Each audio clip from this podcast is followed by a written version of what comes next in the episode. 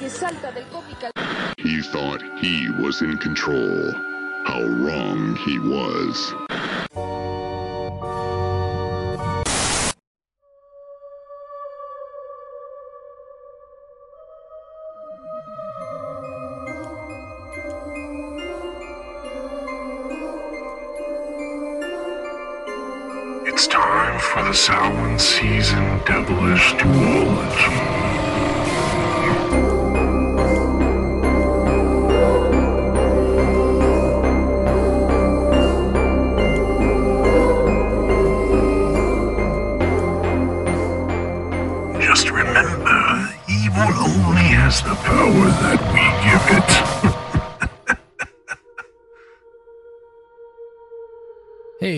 What's up? It's Shane with Dynamis Media, and I'm joined here with Stefan.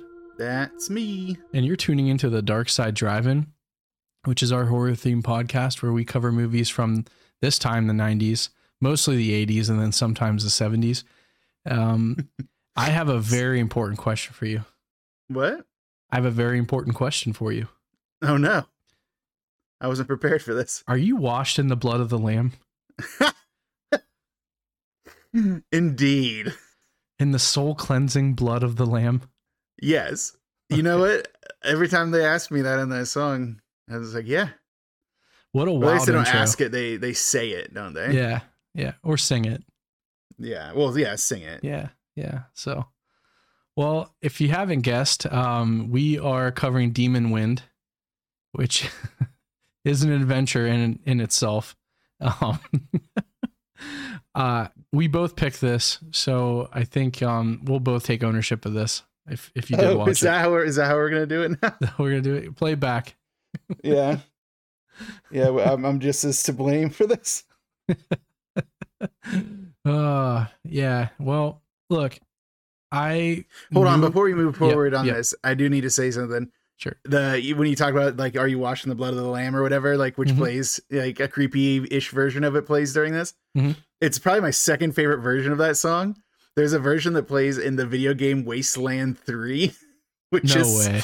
yeah, it's so funny. That version is so like funny the way it is, and it's like while you're like going to like murder these guys, like who are like raiders or whatever, you're going to murder them, and they're like also like religious zealots. It's like super funny.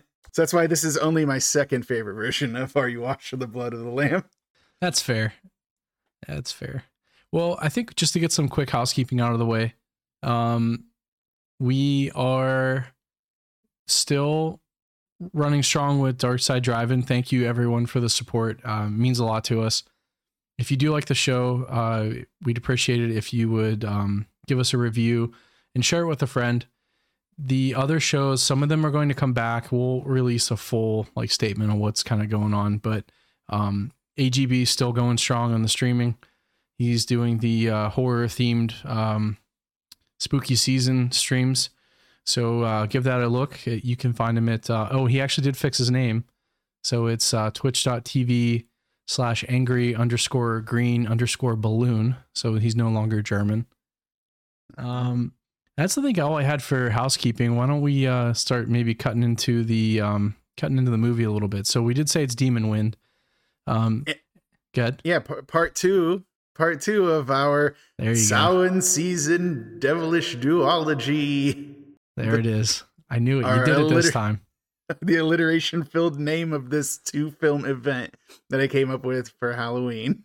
You know, at first it's hard to say, but as you say it, it gets way easier. It's almost like it's supposed to be said in that order. You know what I mean? Like it's always been the Samhain season devilish duology. It So, always has been. it always will be. Yeah, as long as there as long as demon movies exist for us to do during Halloween, we will do the devilish duology. We found so many good demon movies. I can't wait. I don't know if I, I mean it's gonna be hard to wait until next year, but um, I I think we're probably already planning. I have at least one suggestion for next year that we were just talking about, so I'm pretty excited for it. It's so funny to like tease it like that and then maybe we'll do it next year. like it's like you'll find out what movie it is. Yeah, Or you might actually already know it. We can give a hint. You might if you watched uh, Demon Wind on Tubi, there's a chance that it went to play this movie it's automatically ninety next. percent chance. Since we both had it happen and I had it happen all three times that I watched this. So there it is. If you want to know what we're talking about, watch Demon Wind on Tubi and then let it autoplay at the end and you'll see what's going on. Yeah, stop watching Demon Wind on High on Life. Don't watch your movies through a video game. Yeah, right. That's so crazy. So what was the other movie in that in that game? the, the other one that I saw when I was playing was uh, Tammy and the T Rex. Yeah, that's nuts. Oh my god. So the fir- I've actually never seen this movie before this whole um, adventure we took, um, but I did see it in High on Life. I didn't watch it in High on Life. I just saw it, and I looked it up, and the memes that came out of this, I I I kind of want to give props to High on Life for kind of breathing some more wind into this movie, but um, thanks. Uh, well done. Thank you. Um, but man, just this some of the memes that it could be th- this movie could have so much more potential. Um, I hope we at least get ten more people to watch this so you could understand what, what this movie is, or, or well, you won't understand what it is, but um, you'll at least enjoy it. So It was after it was in High on Life that it some of the more outrageous scenes started making the rounds on like TikTok and stuff, just completely out Yeah. of context. And let's be real, the context doesn't help much for a lot of it doesn't. Because I've seen most of those TikTok videos and I'm like, oh, I'm finally going to understand what these mean. I still have no idea what they mean. So, yeah, I can't wait. Well, I think we've uh, teased the movie enough. Like, uh, so um, why don't we get into who's actually in the movie? Yeah. Yeah. Let's do the cast and crew, or at least as much as I will, you know, go into. There's so Um, many demons. There are a lot of demons. And honestly, uh, because of how heavily, like, how much, like, prosthetics and everything, like, they're made up, uh, I couldn't even tell you, like, which actors who are as credited as demons are which ones. Except like the main cast, when they spoiler alert are turned into demons, then it's clear who they are. But Yeah, mostly or the one context. demon, and we'll get into her, but you can definitely tell who that is. Oh yeah, yeah, that one. Yeah, that was Yeah. well, that was a trick. Yeah, that it was, a ruse. Uh, and then the only, I guess I'll say it up front, like one of the demons is played by Lou Diamond Phillips, uh, in an uncredited appearance, I think. Um, no idea which one. it's impossible to tell. yeah, I tried to. was- I tried to look. I couldn't tell. Yeah. What was the deal with that? Was he like seeing somebody who was in the film, or was it that he just was around? I can't even remember the reason for him. I don't know, honestly. It, and so I watched it and then I looked at the credits. I'm like, wait, Lou Diamond Phillips was in this movie? And I looked again. Um, let me see if I can find a picture of him. A picture of him as the Yeah. demon.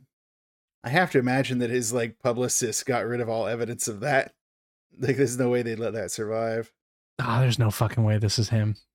Um, well, according to okay, so according to the IMDb trivia, so you know, take it with a grain of salt. Um, Lou Diamond Phillips was married to an assistant director on the film, so he would frequently visit uh the set, and then he played a demon, but he he was credited but under a pseudonym, so not Which credited as Lou Diamond which- Phillips. which was what? What was his pseudonym? Yeah, it's I, I I have it here. Do you want to know what it was? I'd love to. Yeah, Lewis Jem Phipps. there's no there's no way we would have guessed. Like why? Was he just having? Yeah, I guess he was just having some fun. Yeah. So uh, apparently. I mean, here I'm gonna I'm gonna chat this right now. I remember this demon. It looks nothing like him. wait, you actually found it? Yeah, I did. and you're gonna send it to me via chat uh, over our completely audio medium. Yeah, I did. oh, sick. The kids love it. Where'd you? Oh, there it is. Oh, I remember that one. I remember I that know. guy. Yeah, that's such a good one. yeah. He looks it's like the a one little. that looked like he was from the 90s yeah, because he had like the the the blazer and like uh, his in the and he had- ears. Yeah, look at his little ears. He had Yeah. the pointy ears. Yeah, Yeah. he was a very distinctive looking one. Probably the second most distinctive one after, well, third most distinctive one after the main one with the ruse that we'll talk about. But then also like the one that had like the farmer's hat on. That dude was like a monstrosity. He was Yeah. terrifying. And then the beautiful demon. Oh yeah, that was what I meant. I guess Yeah. you were talking about Super Demon. Yeah. We- okay, so yeah, there's a, I guess there's a few right. recognizable demons. There's a ton of demons, guys. All right. Well, now that we wasted time uh, figuring out who Lou Diamond Phillips plays, a character who's in like two scenes, let's go to the director. and hey, here's the thing double threat. He's both the director and the writer of this film, and that is Charles Philip Moore. Not a ton of credits. It looks like he has a lot of um like kind of basic actiony films and a couple of horror ones. Uh Dance with Death, uh Black Belt, and then uh, Angel of Destruction were like his director credits. He also was a writer on uh, you know Black Belt and Angel of Destruction, and then additionally uh, Twisted Nightmare, uh, Live by the Fist, and then Not of This Earth. Mhm. And he was also an actor in uh, Dance with Death, uh, Black Belt, Dragonfire, and then The Unborn 2, among some others. The Unborn series not being the more recent Unborn that was like kind of weird, but like this was one that's even weirder where I think that people are murdered by a monster baby. So I didn't know they made two. I think actually, I think I did know they made two. I think they made three, didn't they? Vamp for a second. I'm gonna look up how many unborns they made. Did you say scat for a second? Ski bop boop bop boop. That's not what I said, and I kind of wish I had. yeah, it is. So it's a murder baby. How many of these were there though? So there's a sequel called The Unborn Two. That's one that we're talking about here. Was there a third one? The Yeah, correct answer not. is not enough.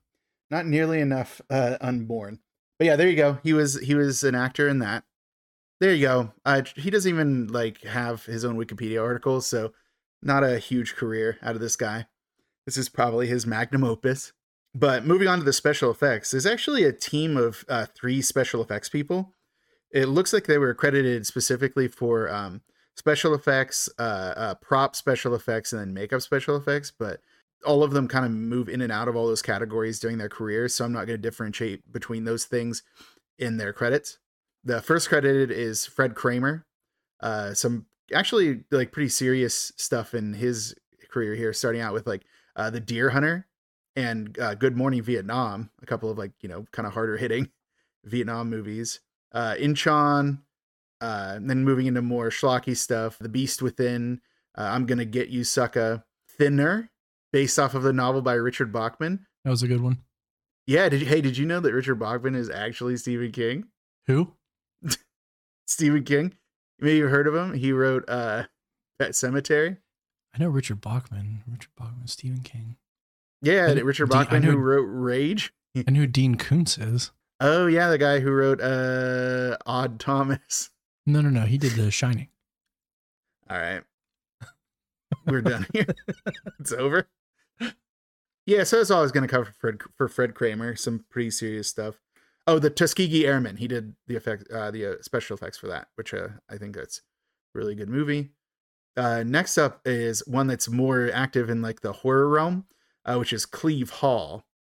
Uh, he was on the special effects uh, teams for like uh, Nightmare Sisters, which had a bunch of Scream Queens in it. I think I brought it up during Night of the Demons episode when we were talking about Linnea Quigley's credits. Ghoulies, which Ghoulies is probably my third favorite Ghoulies movie after Ghoulies 2 and Ghoulies Go to College. But uh, Cleve Hall, I only saw credit for Ghoulies. Uh, Reanimator, a classic. Terror Vision, another classic. Evil Spawn, uh, Two Headed Shark Attack, Big Ass Spider, which I think came up in another episode Mm-hmm. uh, and then also a costume designer on Yo Gabba Gabba. So there you go. There's some. He's got a, a varied career, and then uh, Jay and Silent Bob uh, reboot, the most recent Jay and Silent Bob film. I feel like that's a natural progression from Yo Gabba Gabba to Jay and Silent Bob. It just makes sense, man. It's a it's a clear career trajectory. This makes sense. Uh, and then the last of the special effects guys is uh, Bob King, and I only saw two other credits on his IMDb. Um, so if I miss anything, sorry about that. But he had uh, Terminator 2 Judgment Day and then LA Confidential. So two pretty big hitting movies to be involved in if it's going to be like your only special effects credit on it, IMDb anyway. So, So- there, there's one. So normally we don't get into the makeup, and for those you who are like, "Oh my god," just just hear me out for a second. So in the makeup department, uh, there, I mean, there were a ton of people that have done a lot in Hollywood on this list, but one that stood out to me was David Anderson. So David Leroy Anderson, and um, he's done a lot of stuff in recent years. Like he did uh, Men in Black, Cabin in the Woods, Nutty Professor. He does a lot of stuff with American Horror Story. Um, So I thought it was just worth to you know give him um like a shout out. Uh, we don't talk about the makeup a lot, but when we get into our judgment categories, um, we'll probably he's gonna help or hurt uh that grade for sure. So just thought I would mention him. That yeah, well, this one that's the thing is the makeup is super important in this one. Um, in addition to like just the special effects teams, and I don't know if you saw, but um, there was like 21 people in the makeup department for this thing. There there was yeah. Um, I think his brother was all. I, I mean, I'm assuming because his name's Lance Anderson. I would have to imagine they were siblings, but maybe not. Oh no way! He's married to Heather Heather Langenkamp. Did you just make that name up? No, Heather Langenkamp. She plays Oh, uh, Nancy in the Nightmare on Elm Street movies. So go. specifically like Nightmare on Elm Street and then Wes Craven's New Nightmare where she plays like herself. it's like all meta. That's super cool. I didn't I didn't realize yeah, they were they've been married since like 1990. That's rad. Sorry to interrupt you. I just wanted to bring that up. No, I- I just think sometimes thing. we we we hop over stuff like that quickly. Um, I mean, he's been like Pet Sematary. I mean, this guy's done a lot of stuff, and like the other makeup people have all been on stuff, but he seems like he's like the head designer and character creator and makeup artist on a lot of these movies. Um, so I just thought it'd be worth giving him a shout out. Yeah, no, that was a good call. I didn't even think about that. So well done, sir. Thanks. Um, so yeah, moving on, then I'm probably gonna go to uh Bruce Wallenstein, who did the music and what music it was. Granted, he didn't write uh uh Are You Washing the Blood of the Lamb? That's an older song. but uh he also didn't write what was it, uh Ride of the Valkyries that yeah, plays at I was gonna say yeah. He, yeah don't let don't let wagnerians hear you say that but you can tell that a lot of this music is definitely the work of one person. Yeah, for sure. uh he does have a ton of a ton of credits. Uh there's like uh twisted nightmare was one of the films that i, I picked that one because uh that was also uh one that was written by the director uh charles philip moore.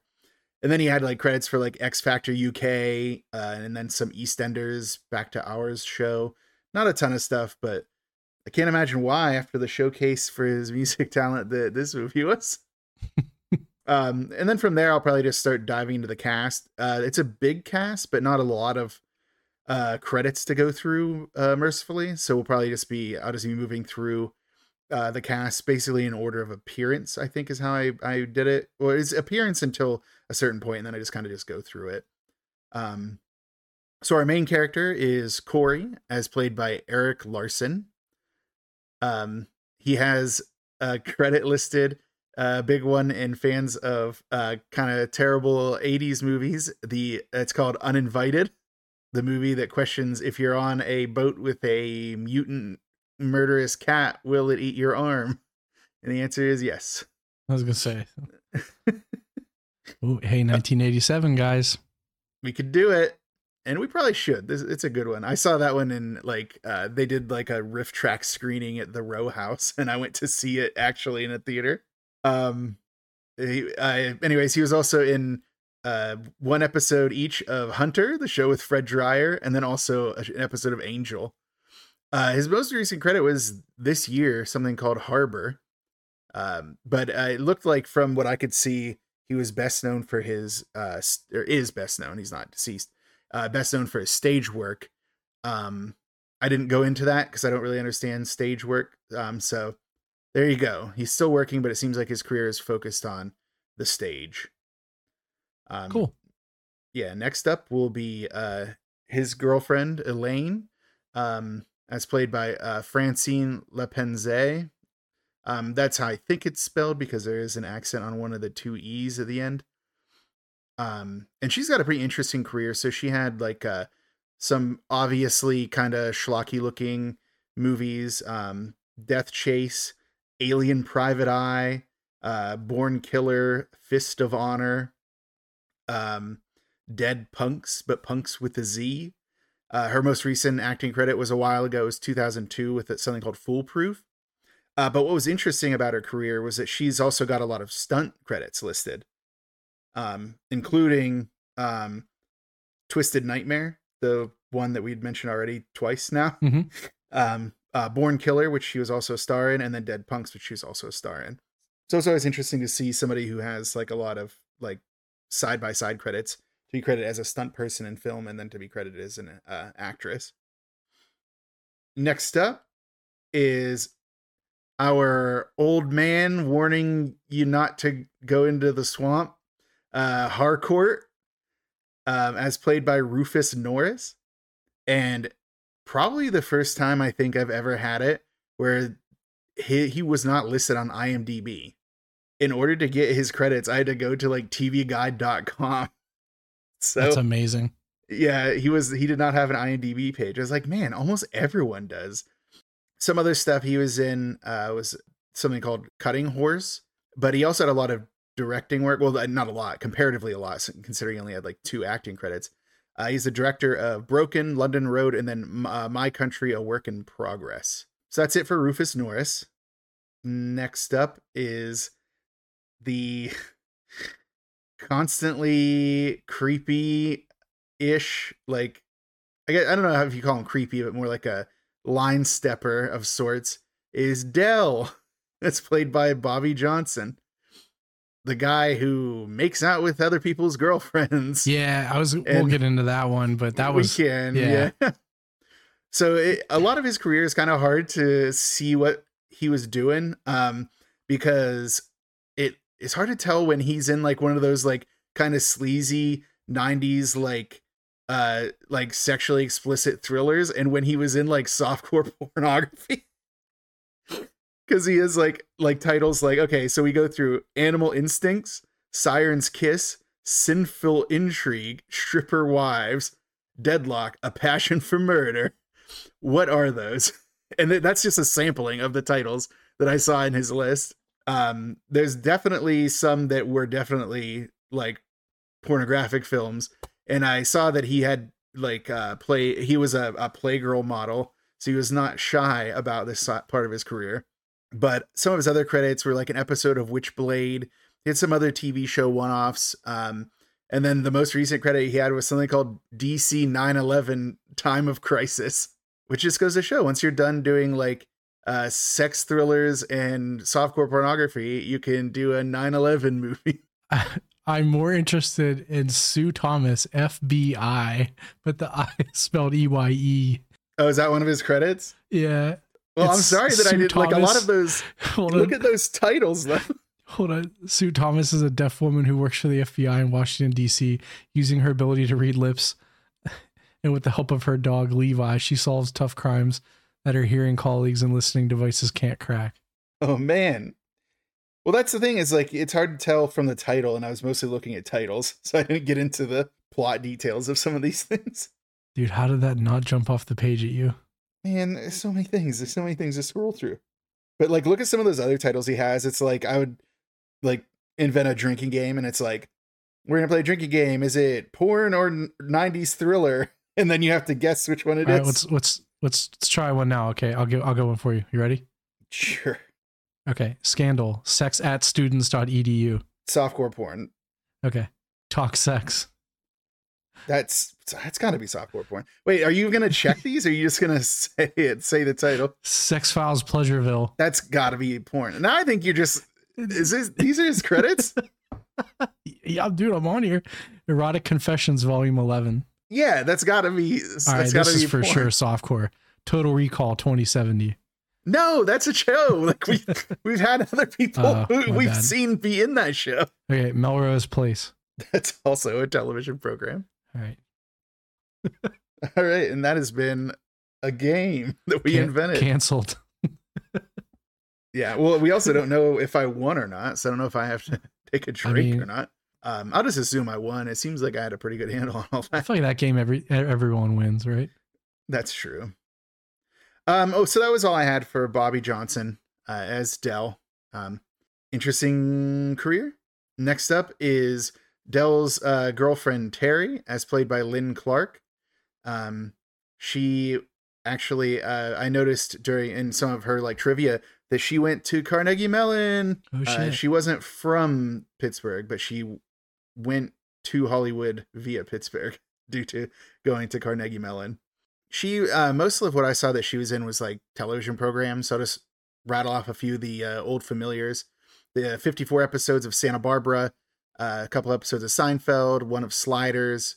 Uh, her last was in 2000 as an episode of something called Grapevine. Don't even know what that is. But there you go. That's Terry or Lynn Clark, I guess. Terry is the is the character that she played. uh, next up is Jack, as played by Mark David uh, Fritsche. Not a lot of credits here, but some uh, interesting ones. Uh, Somewhere in Time, uh, Elvira, Mistress of the Dark, the superior of the two Elvira films. Uh, and then Merchant of Evil in 1993 is his last credit. And he unfortunately passed away in uh, 2016. And then uh, his love interest in this, I gather, it seems like a lot of these are coupled up. So, uh, with two notable exceptions that are coming up. Um, but uh, his girlfriend is Bonnie, as played by Sherry Lee, but she's credited in this as uh, Sherry Bendorf. And she's another one who had a, a kind of a twofold career in both uh, acting and stunt work. So for acting, she was in uh, Slaughterhouse, uh, Born Killer, Happy Hunting, Manifest West was her most re- recent credit in 2022. Uh, stunt wise, she was in Birds of Prey, the show, not the Harley Quinn movie, Torque, uh, The Pink Panther, the one with Steve Martin, uh, Poseidon, and then her most recent credit was an episode of Jane the Virgin. And she had a couple other recent TV shows. I think Breaking Bad she had some stunt credits in too. So she seems to still be pretty active out there. Our next couple is a couple of showbiz bros, or at least that's what they seem to be.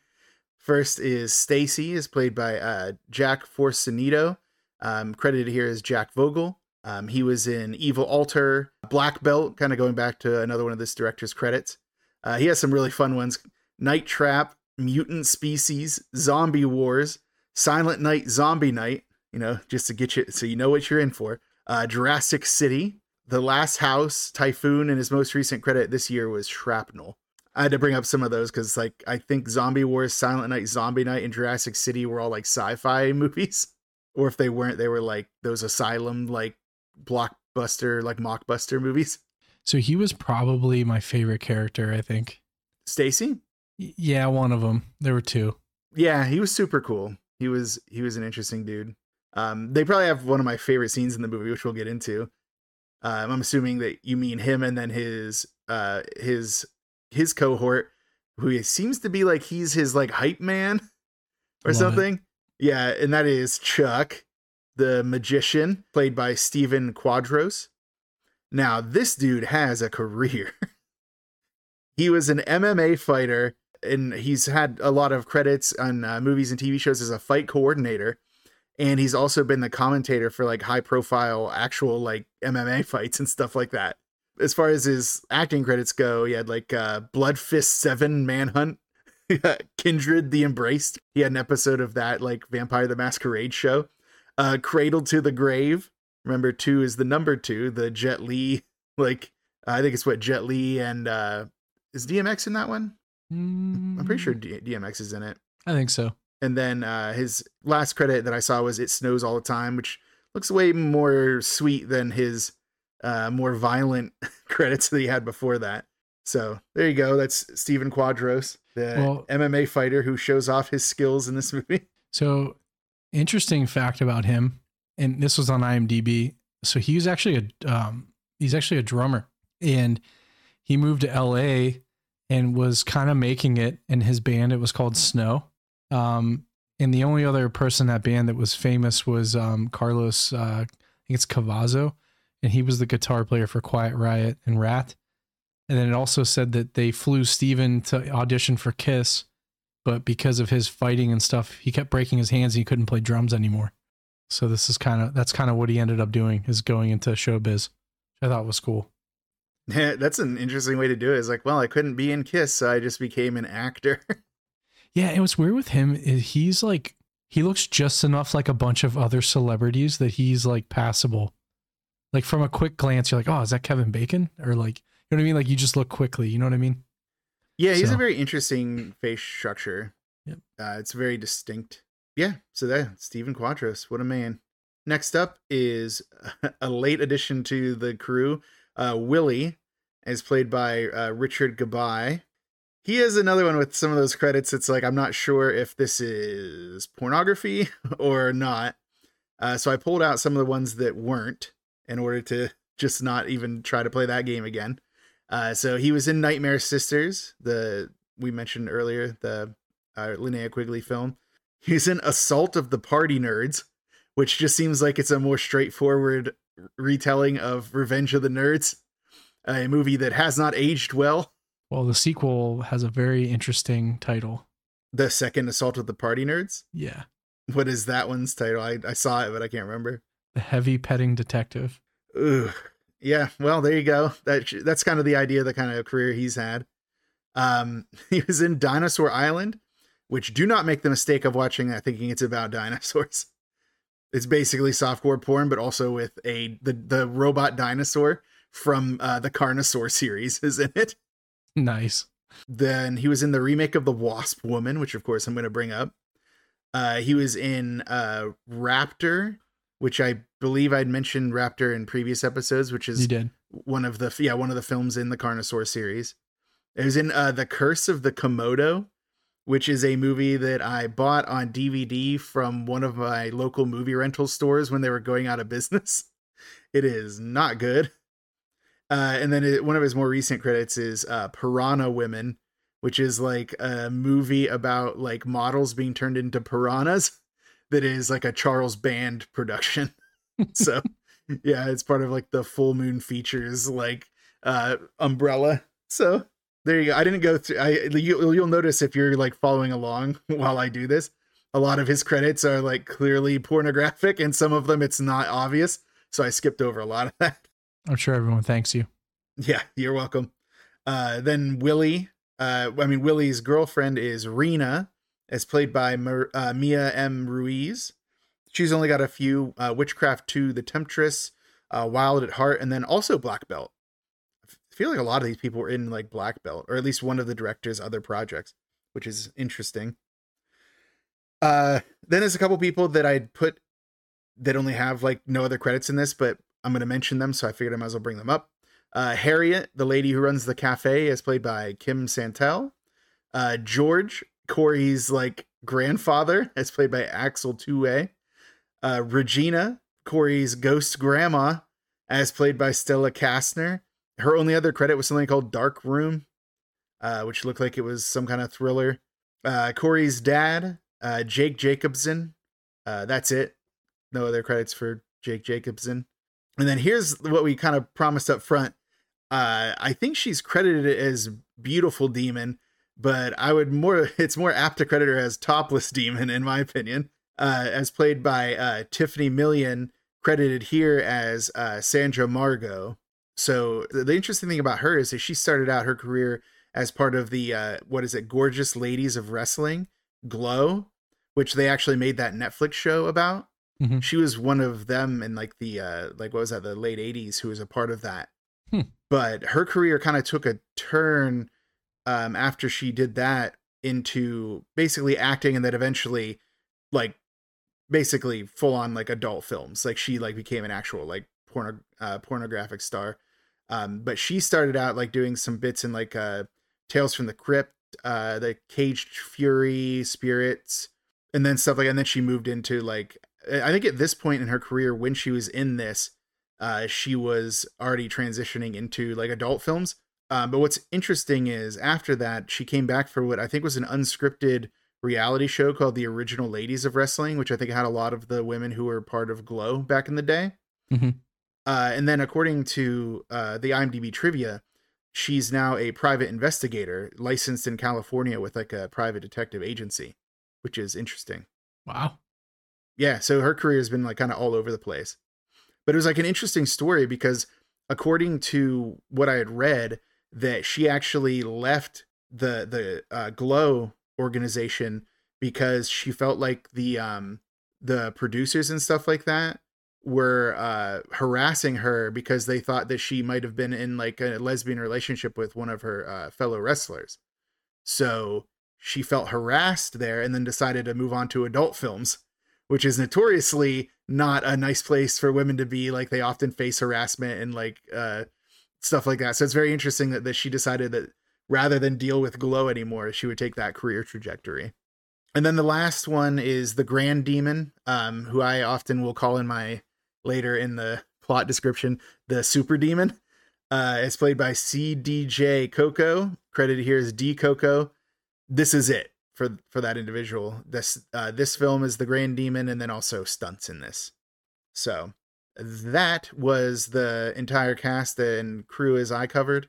Um, did you have any others that you wanted to add? I know there's a lot of like one-off characters and stuff like that. No, I think we hit. oh, I think we hit the major core, you know, group that that you would need to cover to understand or try to understand this movie.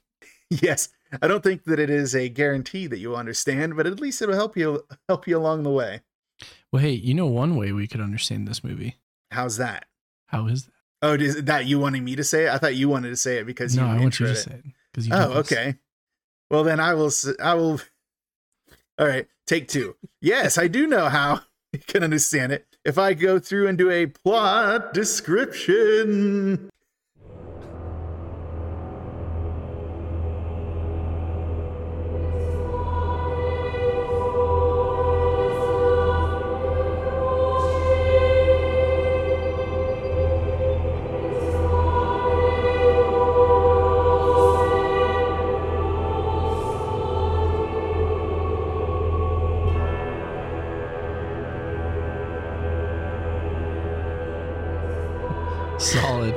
Man, seamless, seamless, Seamless. transition. Um, okay, opening cre- opening credits. Red letters over a black screen, which gives an interesting symmetry to the gate because it also had uh, uh, red letters over a black screen.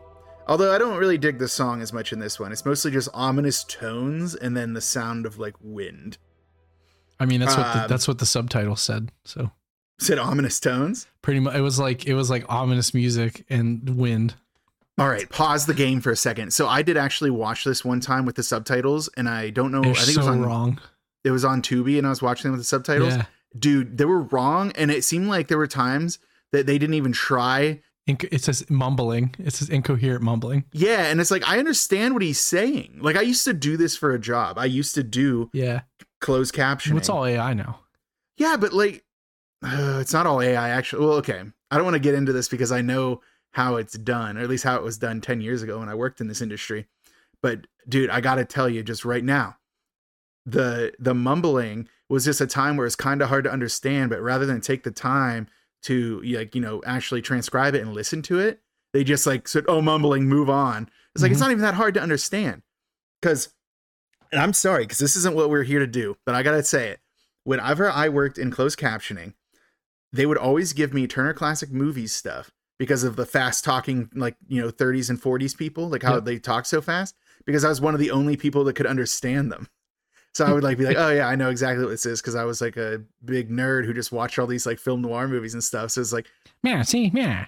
yeah, like yeah, they can say it as fast as they want, and they use like archaic turns of phrase. But I'd also read a lot of like Raymond Chandler and Dashiell Hammett novels, so I knew all those weird turns of phrase. So like they would always assign me Turner Classic Movies, and I was like, and now who do they give them to? They can't even get somebody who can like understand a dude talking kind of fast in 1990. They just want to put mumbling on there. Ugh. Anyways, that's my uh that's my rage at the current state of the closed captioning industry. So In my in my day, you actually listened. I thought was funny is usually they don't like annotate what's happening with sound sometimes. I mean, sometimes they do, sometimes they don't.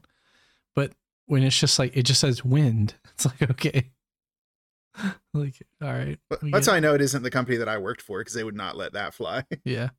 they would not let you be like wind. It's like wind, wind what? Wind does what? But like it was not actually this one. It was um in the gate when some of the sound effects were like uh uh it was like insects singing or something and they weren't I was like I wouldn't describe that as singing but I was like eh, I'm just splitting hairs here I'm being too hard on it well let's go then we get demon wind where they don't even bother with some of the audible dialogue like get out of here like deaf people are counting on this like that's Yeah. a requirement to have like for the hearing impaired like that's so wild to me anyways whatever back to the movie smash cut to sudden burning corpse on a cross um that's That's what my notes say. But it also like it's kind of weird because you'd think, oh, so it's like crucified, right? Not really. It's kind of hanging there, but like it's not clear how because his hands are like kind of like curled up in front of it.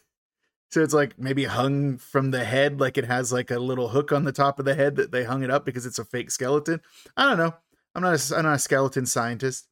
But uh, you know, our ominous tones continue as we move towards the dead body of a young man in the grass nearby to the burning corpse on the cross. By the way, we'll never know who that corpse is on a cross. We will find out who this young man is. But um uh now we go inside a, a small house. It's kind of quaint. Um, there's a fireplace burning, a lot of candles. Um, there's a panning shot that goes over uh, pictures of random people, but also like so many pictures of Jesus. like Yeah, like like, a lot of them. Yeah. like a lot of pictures of Jesus. and often white Jesus. And it's like we gotta have a conversation here. But I, I this is where we hear our version of uh, "Are you washing the blood of the lamb?" playing, while we look at all of these like pictures full of family version. and Jesus. Yeah, the whole song, like the whole, song whole plays thing. out. A slow panning shot to give you plenty of time. And I I was trying to think of a way to like phrase like how many pictures of Jesus is it? It was like you know the number of pics- pictures of Jesus you'd see if you visit your grandmother's house. That's how many pictures of Jesus. And I thought about it and it's like, I actually think I've seen some of these pictures of Jesus at my grandma's house. And then I thought about it and I was like, and they're probably at my mom's house now because she also has a bunch of pictures of Jesus around. But it's like, not even this many. Like, this is so many pictures of Jesus. Yeah. And then my notes, I say, seriously, how many pictures of Jesus or Mary can there be in one house? Um, well, here's the secret it's not going to help him with demons. Uh, getting ahead of myself. Uh, on the kitchen table is like a full turkey. I don't know why they needed an entire turkey for two people. Um, and then just candles everywhere. And you know how I feel about candles. I've talked about it before. There are candles everywhere. Doesn't make sense. Well, Also Jesus seems to be electric turkey, lighting. So Jesus loves turkey? yeah, that's why- Unlikely considering it's a New World bird and he died in 30 AD before we ever came to the United States. Get out of here with that. Tell me Jesus loves turkey. He didn't even know what it was. Well, I guess maybe he did if he's like the Trinity is that God and Jesus are like the same dude. So yeah, I guess he'd probably have knowledge of turkeys, but he definitely doesn't know what they taste like. Um, well, well, I guess that is part of omniscient. he knows everything, including what turkey taste like. Well, how weird is that to be to know what turkey tastes like, but never have tasted it? That'd be so crazy. so, uh, okay, but now to kind of juxtapose against all of the religious iconography, we also have like a bunch of witch symbols on the ground, like like mhm. uh, pentagrams and whatnot. So it's like, huh, what's going on here? This is kind of weird. Luckily, the story will tell us sort of later. There's like a cross on a wall that's boarded up, so you're like, okay, they're doing a tons of tons of preparation for uh, probably demons.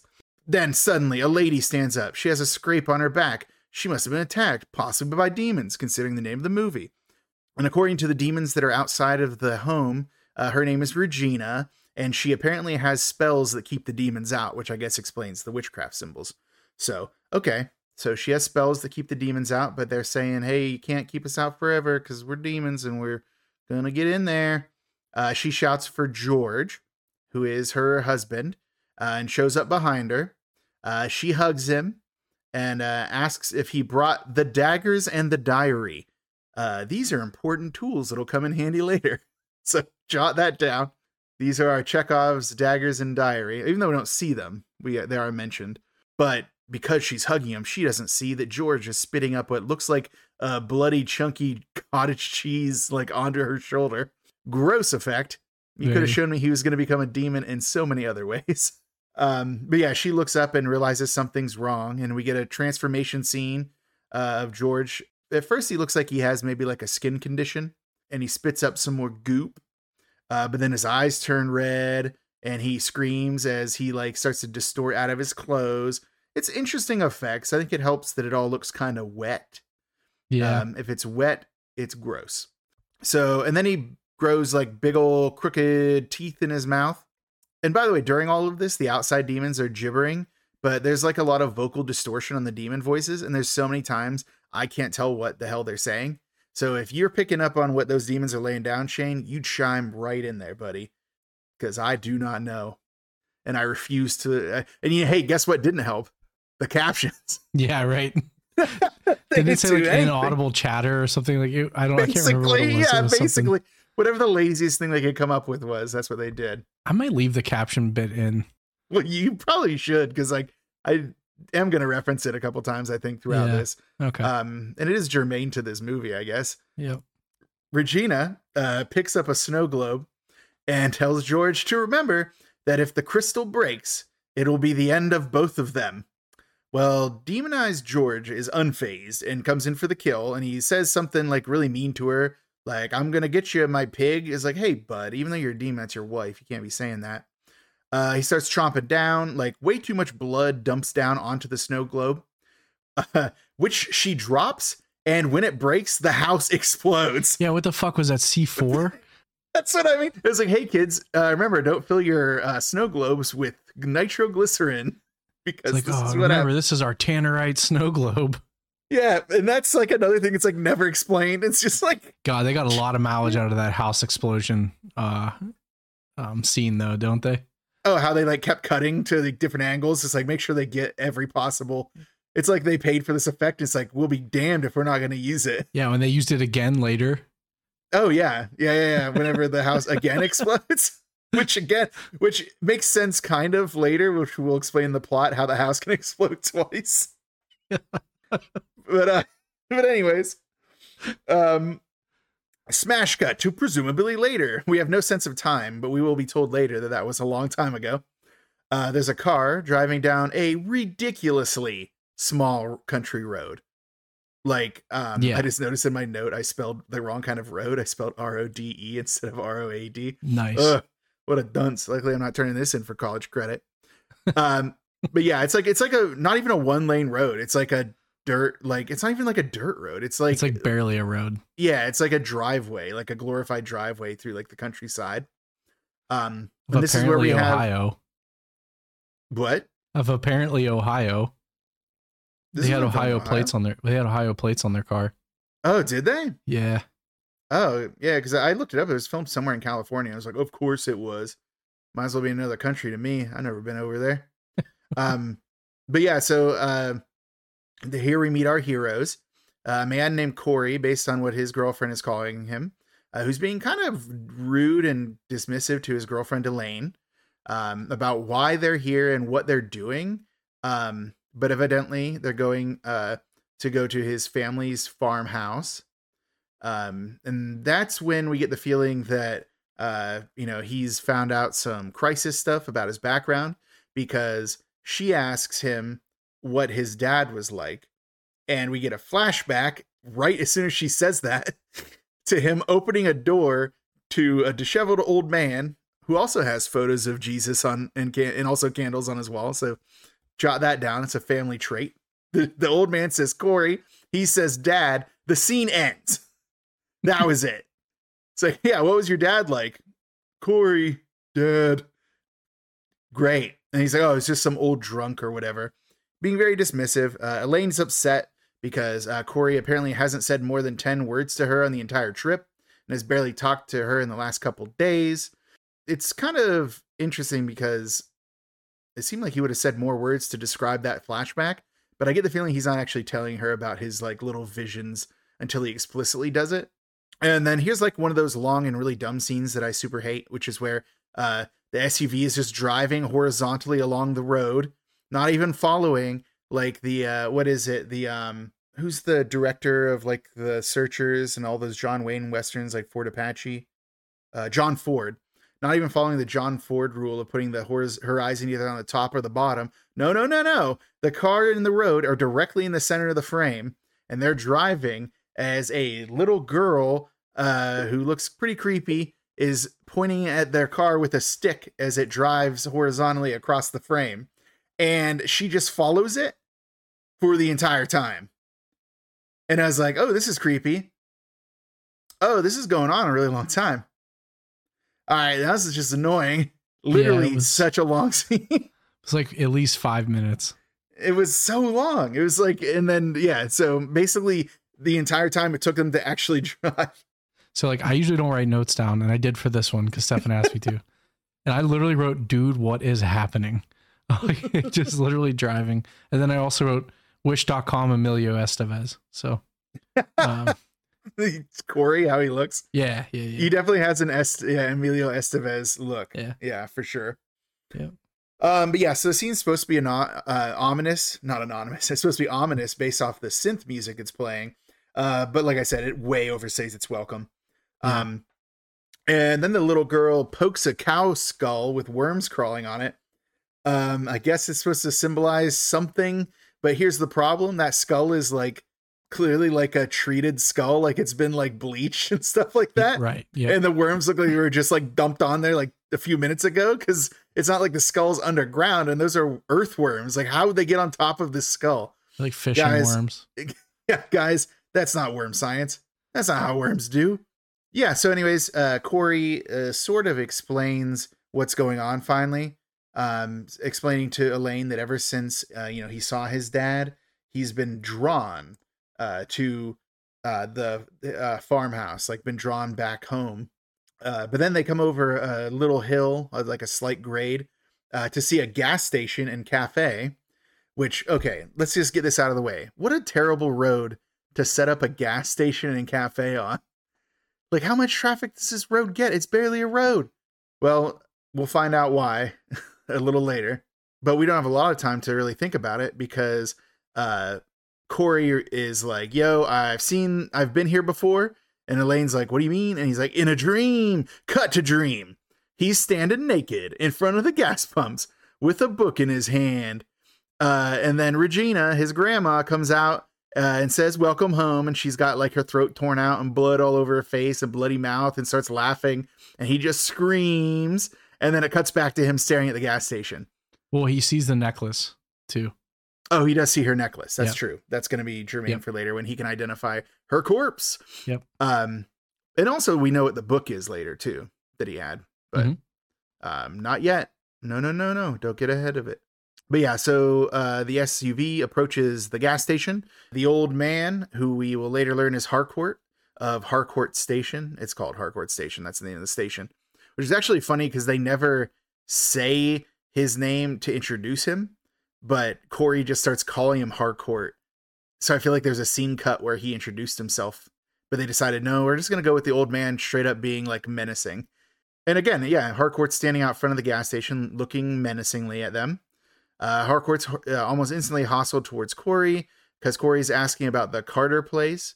Carter being, I guess, Corey's family's name, which is Mhm. like another one of the many times that we don't really know Corey's background explicitly, but it's sort of implied that he was like adopted and didn't meet his father until very recently and didn't know anything about his family because his last name is like uh Harden, right? Like his I think so. it- yeah. he doesn't have Carter, which is his family name. Yeah, but uh, they they say his name a few times. I just I never wrote it down. Um, uh, but yeah, so uh, he's asking uh, Harcourt about the Carter place and remarks that it's on a map somehow on a map. A house is on a map. Uh, Harcourt says the map is wrong, and if they don't want gas, then they can leave. And then Harcourt like walks to the side of the building and then just like stares back at Corey, who like stares back at him, and they kind of like have a lingering glance uh, or lingering glare. And then Harcourt just like walks to the back of the building. It's like, all right, I guess his work here is done. Uh, it's not though. But yeah, Corey's like, no, Harcourt's wrong. The map says right here, and also I have my dream. So that's two things that say that this house exists. So they both go into the cafe, you know, and you know, Corey's doing the whole like, hey, is anyone here? You know, because there seems to be no one answering.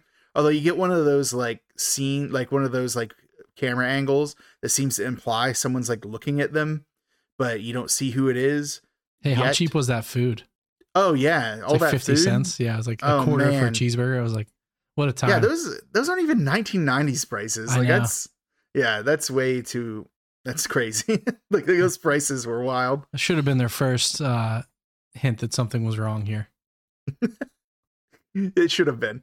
This next scene is so inexplicable that I I don't even know. Like, go ahead. So you're talking about how Elaine then like pulls her pants down Yeah.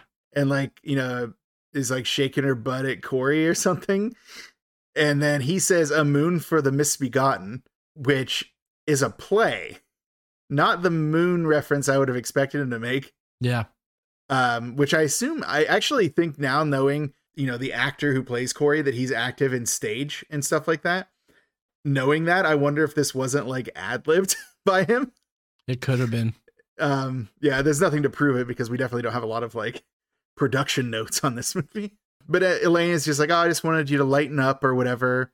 Um, but then, of course, right then is when a lady comes from out back uh, from a side room, and this is Harriet, who I mentioned in the in the opening, and she says, "Oh, the bathrooms are out back." I guess she thinks Elaine was trying to use the bathroom or just trying to embarrass her. Well, Elaine is embarrassed, but it takes almost no time for Corey to move on because he's on a mission. So they ask you if they can get a drink. The lady's like, "We have beer, Coke, water, and goat's milk." You know, pretty normal. Where where can you go that you don't have beer, Coke, water, and goat's milk? They order cokes, and the lady gets them, and uh, then the lady regales them with a story about uh, someone named Mrs. Wilson who was in last week, and she thought they might be Mrs. Wilson, and then she says that asks if they're uh, little Linda's friends from school because little Linda went away to school, but she thinks Linda, little Linda, never went away to school, but she was sent away for causing trouble lot of reference to a little Linda that'll never pay off. Little Linda never comes yeah, up. there's never like a second little Linda. We we don't know who yeah, little Linda is just for this exchange where Corey's like, no, we don't know little Linda, bro. So then, you know, Corey asks about the Carter house, seeing if Harriet will open up in a way Harcourt would not. Well, right as he does, Harcourt opens the door and gives a menacing stare. Like and then, uh, yeah, yeah, he opens the door with some force, uh, which is very funny. What we know about him later in the movie. But right. uh, but yeah, so uh, the, Harriet is like, nope, never heard of it. Well, there's not a lot of time to think about that because another vehicle arrives. Uh, this one's containing uh, our resident meathead, played by our sometimes softcore porn star. Uh, and then this is uh, Dell, who uh, literally, when he walks in, just starts kissing Elaine without her permission. And she like pushes him away after like a couple seconds. And then Corey just like Like sheepishly though. yeah, like like oh, this is how he is. And then Corey just high fives him to greet him. It's like, oh, so this is just Dell. You guys just let him do this? Just start making out with your I girlfriends. guess. 90s were wild. Yes. Well, it seems like a lot of these things were yeah, a lot of these times were wild. But uh but Dell is accompanied by his girlfriend Terry, uh, who and they're running late, which barely late. They literally got there like what, three minutes, four minutes afterwards. And like for the pre-cell phone era, that's wildly close to one another. Yeah, Because most great. of these people are showing up just based on a phone call that he gave them before this. Like, this is 90s, man. They didn't know anyone was. But yeah, I guess he said that they were late because Terry wanted to go to the mall on the way. Uh, and then, of course, Dell just starts making out with Terry awkwardly in front of them. And then, you know, then Dell's like, that's why I keep her around. And that's a running gag that will happen a few more times throughout the movie, is where he says, that's why I keep her around. Yeah, he gets a lot of mileage out of that joke. He does, yeah. That's his like that's his signature bit. Then the uh, next couple come in that were in the same vehicle. Uh, the first is Bonnie, uh, who greets Elaine with like exaggerated accents, you know, just being playful. Uh, Jack comments on this that these are the greeting habits of whatever, uh, and then he goes and then greets Cody and or Corey rather. Seems like they're really close friends, and they they hug one another. And Dell is like uncomfortable with this. Uh, yeah, he- it was a went- weird hug. yeah, he well he yeah, but he's also like there's nothing wrong with men showing other men affection. Oh, This he's also allowed. a blatant homophobe. He very much is because he what calls them homos. And Uh, then a couple like, other stuff. Yeah. well, I think later on he uses the F slur to refer to someone else. But this Yep. time he just calls them homos. And then he's like, and why are we all here while I'm at it? You know, like impatient, angry, you know, a lot of insecurity coming out of Dell almost instantly, which Mhm. we will see more of uh, later. Uh, so yeah, we get a cut to uh, Dell. Uh, he's the only one drinking a beer. Everyone else refuses, uh, and he he says, "What? Uh, what is this? Just say no week?" And Yeah. uh, Ter- Terry's like, "Not for me." And then he that's we have a second instance of that's why I keep her around. And they make out awkwardly again. It's like, man, is he just always gonna make out with his girlfriend just like awkwardly while everyone else is, you know, just going about their day? Uh, but that's when Elaine makes like a small wiener joke, and Bonnie laughs about it, and Dell gets mad. It's like, what's going on? And then she's like, oh, it's it's nothing really. It's hardly anything, something like that. Or it's like no big deal or something like that. Like just making more small wiener jokes. And it's like, poor Dell, man, he can't catch a break. Other than that he makes out with everyone's girlfriends and his own. Now that this group is here, uh, Corey explains that his father had literally just died. Uh, he had slit his own wrists literally the day after he saw them, saw him for the first time. So, you know, he and Elaine's like, You didn't even tell me this or whatever. It's like, Yeah, we already established he hasn't told you anything. And then he explains that the family, his father's family, had all disappeared four days after he was born. Um, he wasn't at the house when they all died. He was in an incubator because he was born early. And his father disappeared after going to investigate the household shortly after Corey was born. So there's a tendency of people in this family to go back to investigate uh, the home where their family died. What is it? Then Harcourt comes back in and he's being all creepy. He's like, "Take your friends and go home. Uh, get out of here. Get out of my town." Even though it's not really town, he didn't say that. But then Dell uh, is trying to be tough and like kind of like getting Harcourt's face. And what is it? Because Har- Harcourt says that uh, uh, the land doesn't belong to the living; it belongs to the dead. Mhm. And then Dell's trying to be tough at him. And then Harcourt just pulls a gun on him. Yeah, like instantly. instantly. Yep. it's like, jeez, dude. It's like this huge like hand cannon he just takes out from the behind the bar. Uh, so yo, Dell backs down instantly, seeing that he's outmatched, and most of the squad head out of the cafe. Uh, but Corey stays behind and is like asking Harcourt, you know, like, why do you have this thing against us going to the farm? And then that's when Harcourt says that, well, I was there in 29, which again is the first time we found out this is 1929, which is what? Like, that's, hold on, dude, how's that math work? 60 years ago? What? Oh, that's good. Yeah, it's 60 years ago. So you're telling me that like this dude was there 60 years ago? Well, he could have been First- like eight. He could be eighty. Well, it's the first time also that we have we know something kind of sus. So he Right. describes that it was a, a hot, dry, windy day, perhaps a demon windy day, uh, Mm, when mhm. uh, the the Carter family didn't show up to church, and he's like, they never didn't go to church. So he went to investigate, and he just saw that there was blood everywhere, and he could hear the demons calling out to him. But then that's when like like I guess Harcourt like has never told anyone this, and now this is the first time telling anyone. He told Corey, and it kind of like deflates him a bit. He's no longer as serious as he was about trying to keep them away. Um, he reveals that the gun wasn't even loaded, and he asks, he's like, hey, Corey, I just don't want you to go. And Corey says, I have to. And then Harcourt's like, I know. It's like, well, then what's the point of all this? Why He's you? like, I love you, Corey. it's, yeah, it's just like, I know you gotta go. And then uh, he tells, and then he's like, yeah, Grow just follow so the road. yeah. He's like, just follow the road till the end. It's like, okay, so you're gonna like let him go and also give him directions. So sweet. Good work. Um, you know, so Corey comes out and reassures everyone that it's cool. Harcourt's like not as not as angry now as he was. He's not got a gun. And then this is when a convertible starts to approach from the hill. Uh Probably best scene in the movie. yeah, with uh with a version of uh uh Ride of the Valkyries. Is it Ride of the Valkyries? Yes. The- yeah um ride of the valkyries is playing uh stacy's on like some kind of like loudspeaker giving an intro to uh about chuck the and who's in a full magician's outfit complete with cape. You know dell is not happy about this and uh tells terry that he didn't realize her former boy would be there. So it turns out that terry and chuck have a bit of a history. You know other than dell though everyone else is very amused uh, by chuck and Stacy's arrival. Um, once they get close enough, Chuck is like, a princess should always have flowers, and like magically produces some flowers and hands them to Terry. Uh, Dell is displeased and throws a beer can at Chuck. Oh, in this scene. Uh, so he throws off his cape, uh, jump kicks the can into the air many times like just into the air what four times maybe is it three or four i don't know how many times he kicks his can Yeah, I lost the air. count. yeah and then un- until the fi- finally at the end he roundhouse kicks it and they repeat the roundhouse kick shot like three times roundhouse kicks uh, the can back into dell's face so dell's upset and tries to fight chuck over this and chuck is interested in this fight like chuck is down for for the fight but then his bro uh uh Stacy uh chimes in. Stacy throws a smoke bomb uh, and, st- and then suddenly Stacy's between them and says they should watch out for the rabbit. And then the camera pans down, and now there's a rabbit on the ground.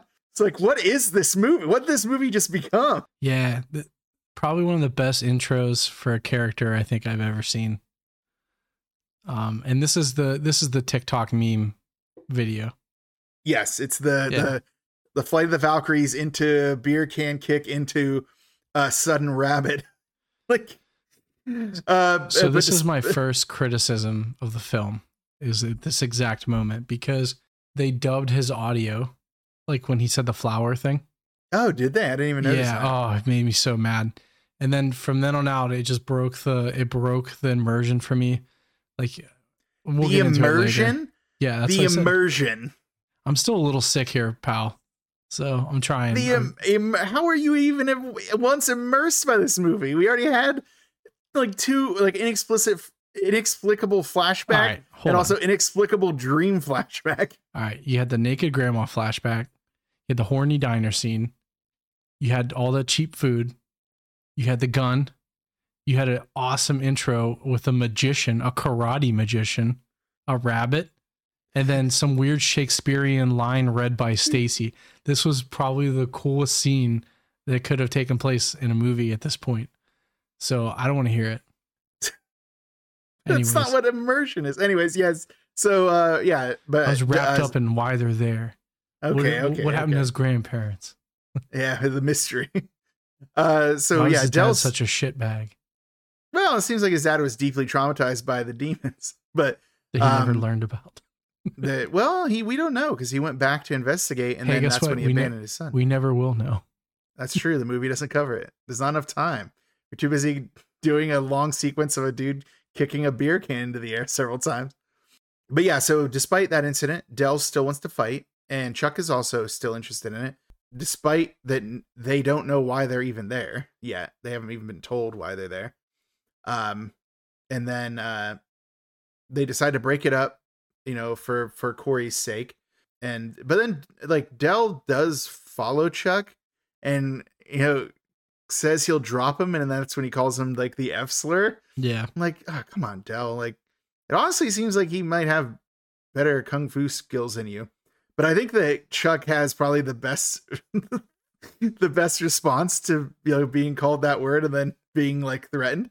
He takes out a dove, throws it into the air, says Shazam, and their car pulls away, and the dove shits on Dell. It's like, oh my god, this guy is a wizard.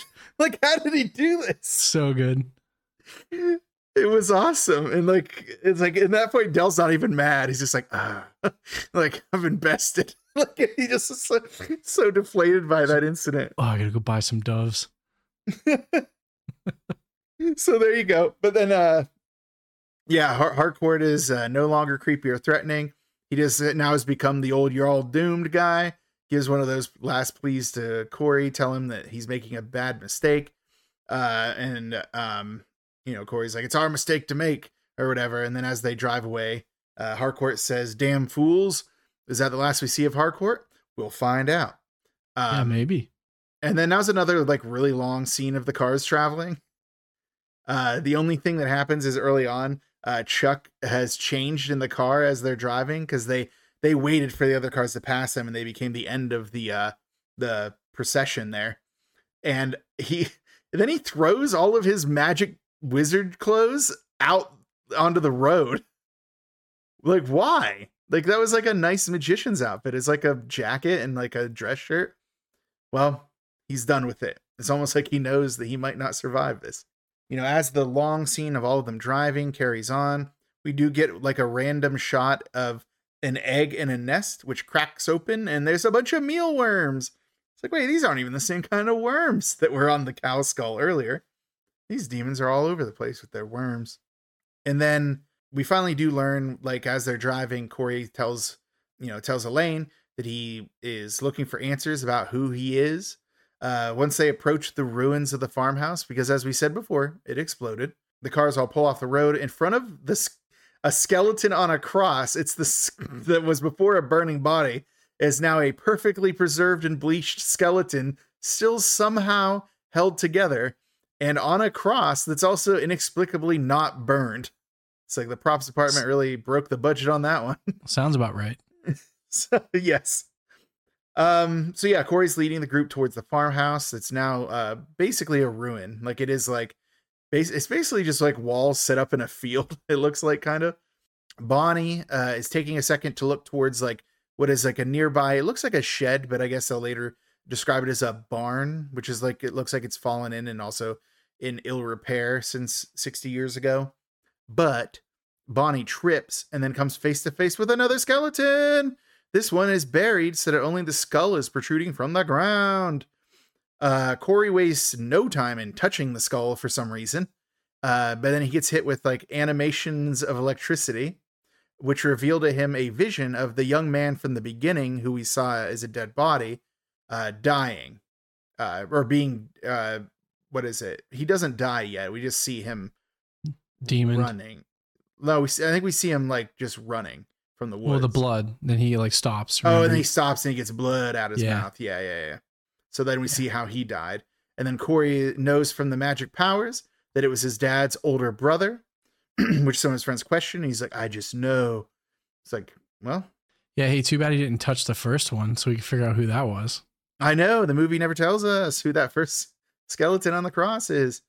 I'm guessing it had to have been a demon, right? Because it was put up on a cross. I don't know. We don't know what's going on with that one. Who one. knows? no one. Well, maybe the director one. knew. He never told us. So yeah. So uh, next up, they walk to the door, and this is kind of an interesting exercise in like perspective. It was cool. Uh, yeah, because we can tell that it is an empty ruin from the like the sides and everything. But when they open the door, it looks like there's an entire cabin in there.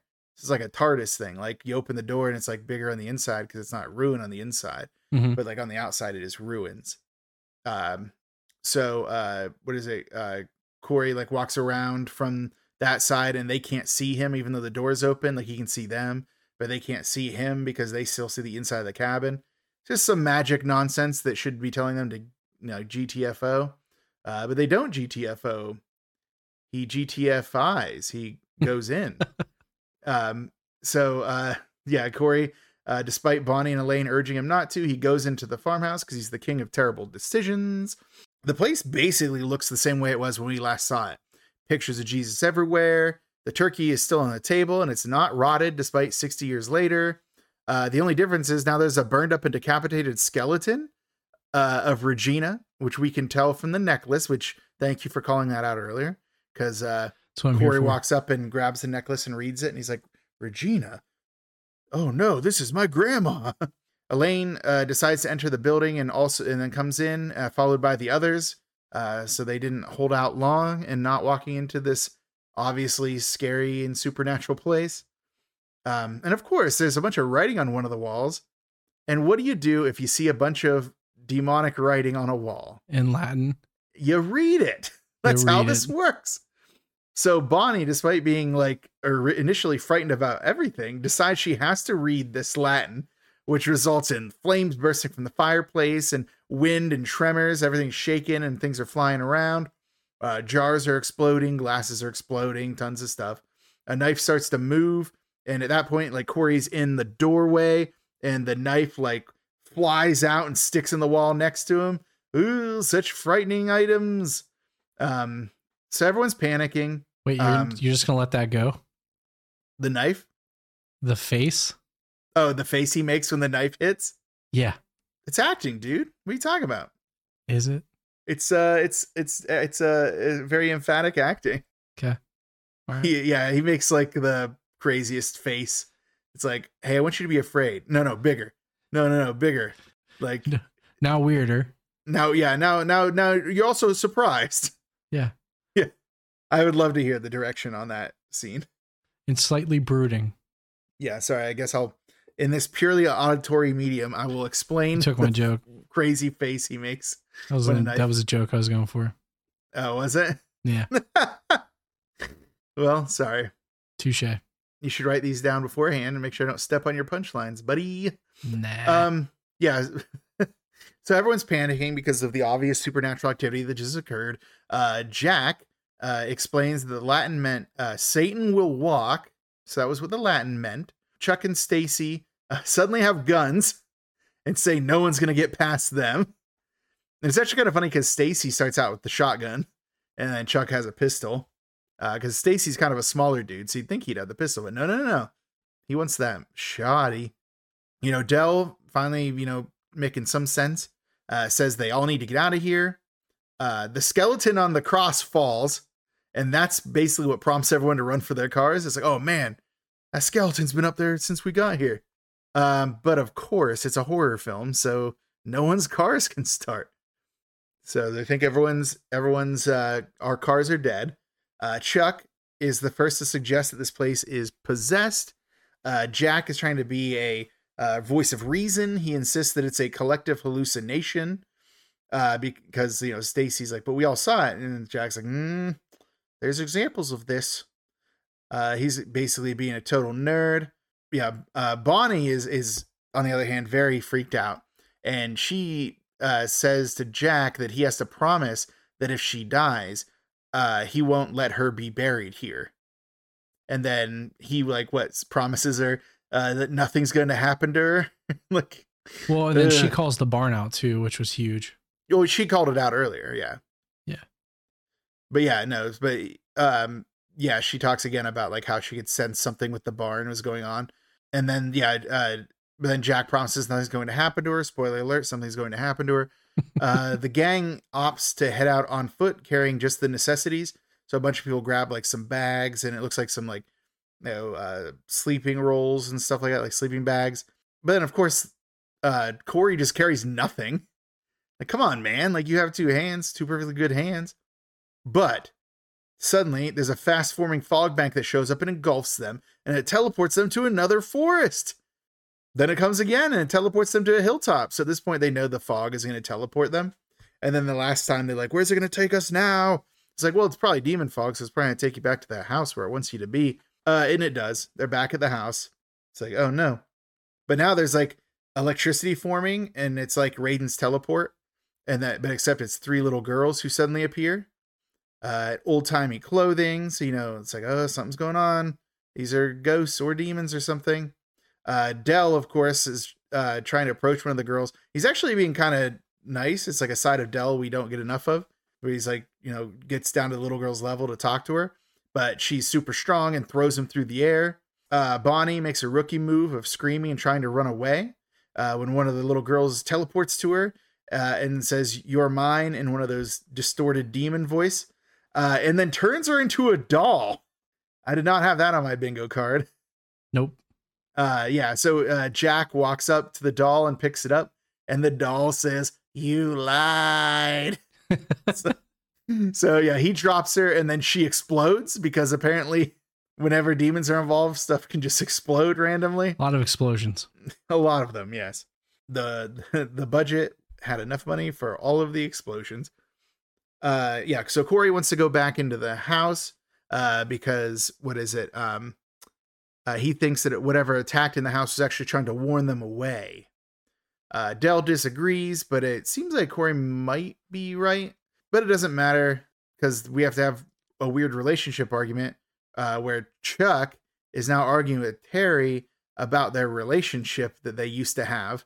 Um, now timing. is probably the best time. Yeah, now it's the best time for it. And it's like I, I can't remember what it was. It was something like um, where Chuck has is too silly and has too much fun with life, and she's like, she needs some. I need someone serious, and Dell's serious about me or whatever. And uh, and and Chuck uh, Dell's just standing there, just watching them have this conversation because like Chuck's literally saying, "Is like I still love you, Terry," and then like you know, obviously Dell's got to do it. He just walks up and just decks Chuck in the face, and then Chuck is like, "Well, we can fight."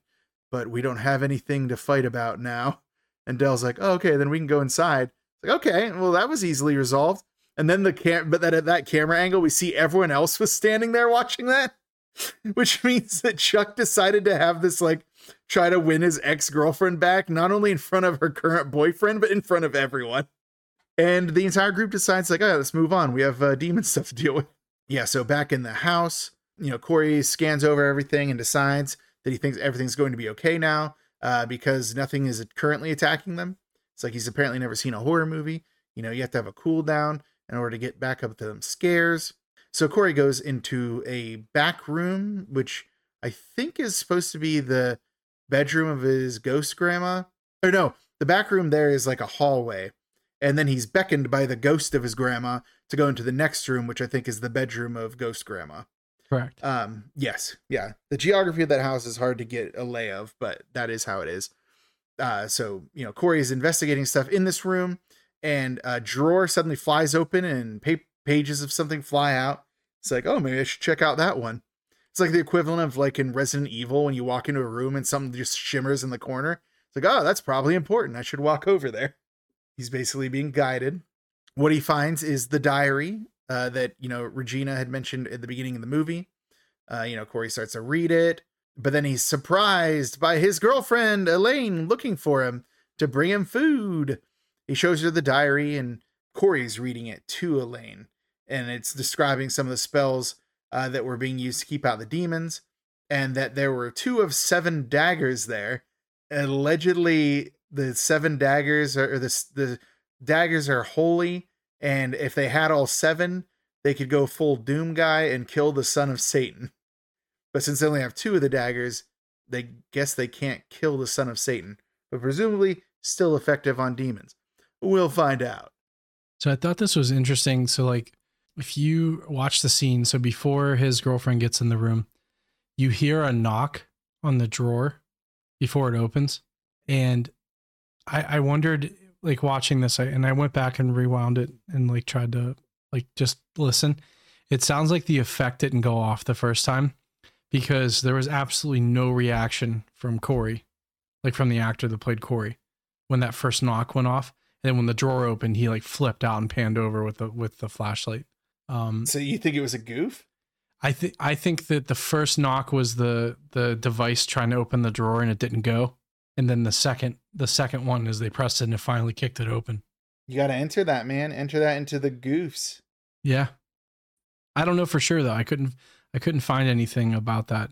I'd be curious to to figure that out. But um, yeah, because if you look at that scene, like the Corey's actor like doesn't even like it doesn't even phase him. He doesn't even flinch or like you think if you hear a knock in a room you'd flinch like that because if the the way he reacts to the drawer opening and then like if you don't have the subtitles on you probably missed it because like it was a very faint knock but the subtitles do bring it up. It says knock. So i don't know. I thought it was interesting. It is, yeah. Maybe the maybe his ghost grandma has just been out of action so long she needed like to manifest more ghost power. i'm sure that's what it is yeah. This is a perfectly reasonable explanation. perfect. Um, yeah, so uh, they're going back into the main room where the group is burning uh, copies of Good Housekeeping, the magazine, which Yeah. seems like a modern magazine to be around in 1929 in this farmhouse, but unless one of the well, one of the ladies had it, or one of the guys, I guess, unless one of them had it, and they're like, now we're gonna start burning your belongings. But yeah, now uh, basically Corey's gonna explain to everyone the backstory that he just learned from the diary uh, that his family, among with other followers uh, of a preacher. other followers settled here. They were followers of a, a preacher named Anders, who started preaching Satan worship. Basically, what the God in heaven is not worth worshiping. It's like there's a God right here, like some weird nonsense. Uh, and things ramped up when he killed three little girls, just like the three little girls that attacked them.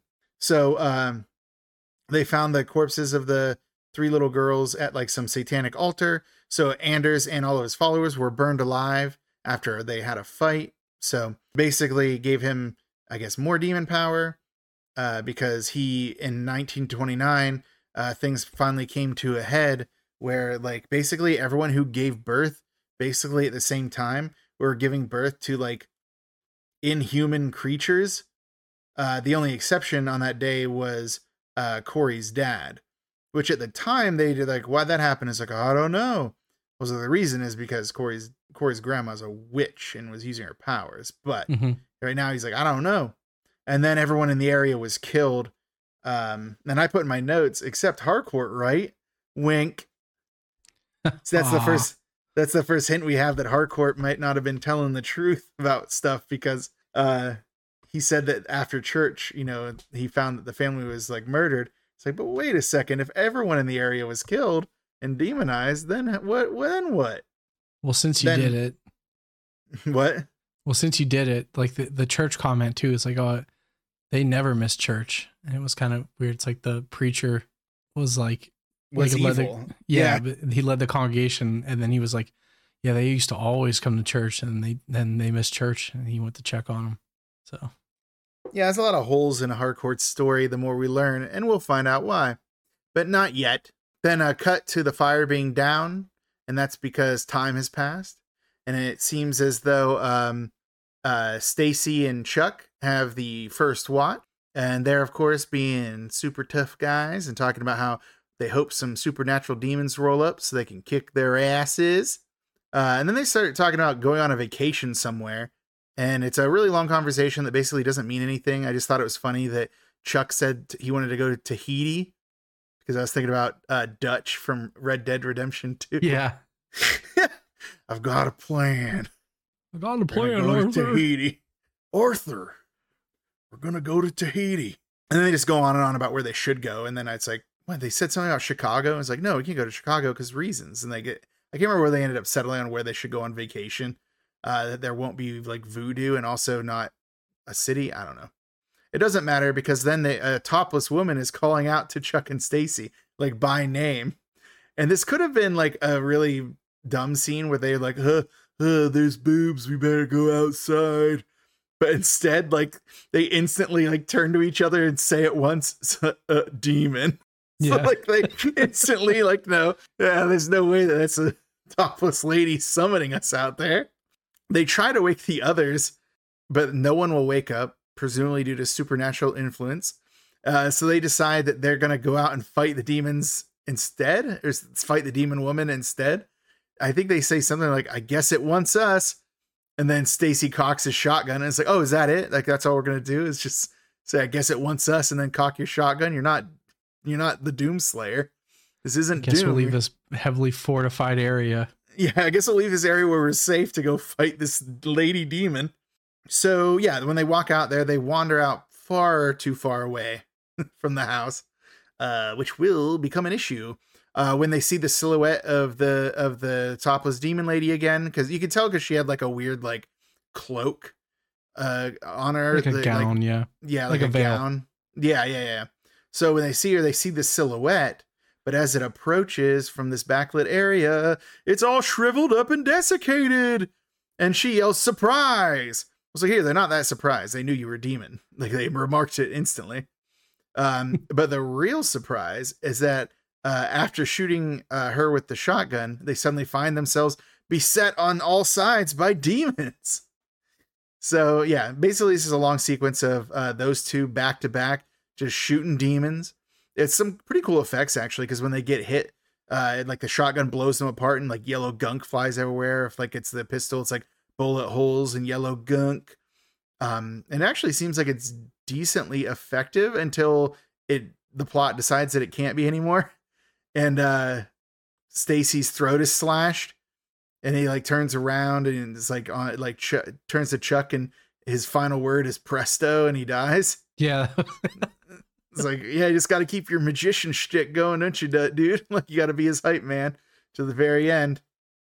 Uh, Chuck is upset and starts gunning down several demons until he finally runs out of ammo, and then he is, and then he just roundhouse kicks the head off of some demon lady. Roadhouse. Yeah, he just like roundhouse kicks her head off, and it's like like yellow goop shooting out of it. It's like, oh man, it's like if he's this effective at martial arts, he could just like roundhouse kick the heads off of every demon. Yeah, it's like you I- remember, like, oh shit, I can kick these things. it's like, oh yeah, I'm a highly trained martial artist. This is not a problem for me. Uh, and he does actually. He fights off a bunch of them with hand to hand combat. Uh, but then once he gets to the door, uh, he's like celebrating and yelling at the demons. He's like, I made it. You demons are garbage. But then, of course, the you know demonoid form of the earlier topless demon lady is behind him and says surprise again.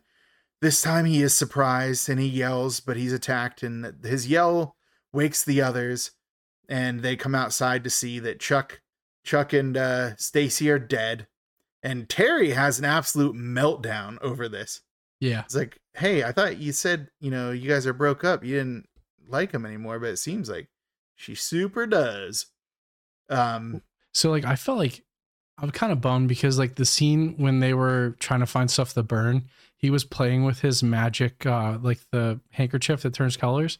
And I was kind of hoping during the fight scene they were gonna do more magic stuff, like just as a like a as a gag, but no luck. yeah, and I really hope they do a lot more with him and him and uh, Stacy, considering they really build up their dynamic and stuff like that. Um, but instead they're kind of just like dispatched relatively fast. Like they do put up a decent fight, but it's also stupid of them to go out there to begin with. And one thing I want to remark on too is I talked a little bit about the blood special effects from the demons, but like all of these demons have like a unique like look, like a de- like a specific outfit and specific like um they and they all have like full like um demon uh prosthetics on. And they actually look pretty good. Like there's some Yeah. that stand out more than others. Like I talked about the farmer one before, and he's just Yeah, like, the huge WWF with- wrestler. yeah, he's like a huge dude with like a giant, like yeah, it's like an Undertaker hat on and Yeah. stuff. Like yeah, he's super cool looking. But like, there's a lot of them that look really distinctive, and I I didn't I wouldn't like let the first scene of them coming out en masse to go because they put their time in on those like those prosthetics. Like every single one of them has it, which will become even more impressive later when they, there's even a bigger demon horde that rolls in. Yeah, and I think Um, they missed out too because like I was thinking like these could have been like the Terenzi brothers. Like there could have been like a off-scene death, or like you didn't know if they died. And then they came back Yeah, later. that'd have been yeah, so cool. Like, yeah, Yeah, that would have like been dating awesome. one of the demons or something. I don't know. Yeah, like they ended up winning over that demon. Yeah. that, that would be very funny. but no, yeah, it just seemed like they were really being built up for a little bit more than we got out of them, and Yep. it it just feels like, and I, I think part of it probably was like I couldn't find the budget numbers for this, but I just wonder if like there was budget constraints on like we spent all this time getting all these prosthetics up. We can't have a longer fight scene of him roundhouse kicking them because we just can't afford it, you know? 'Cause- so they That just ended true. up offing him. So it's like, yeah, I don't know. I'm sure there's reasons for it. It's just kind of disappointing because easily my favorite two characters in the movie just got killed. Yep. But yeah, yeah. So, uh, you know, Dell is uh, back to you know Terry having her freak out. Dell is comforting Terry, and he assures her uh, that he'll get her out of this. Uh, parentheses, he will not do that.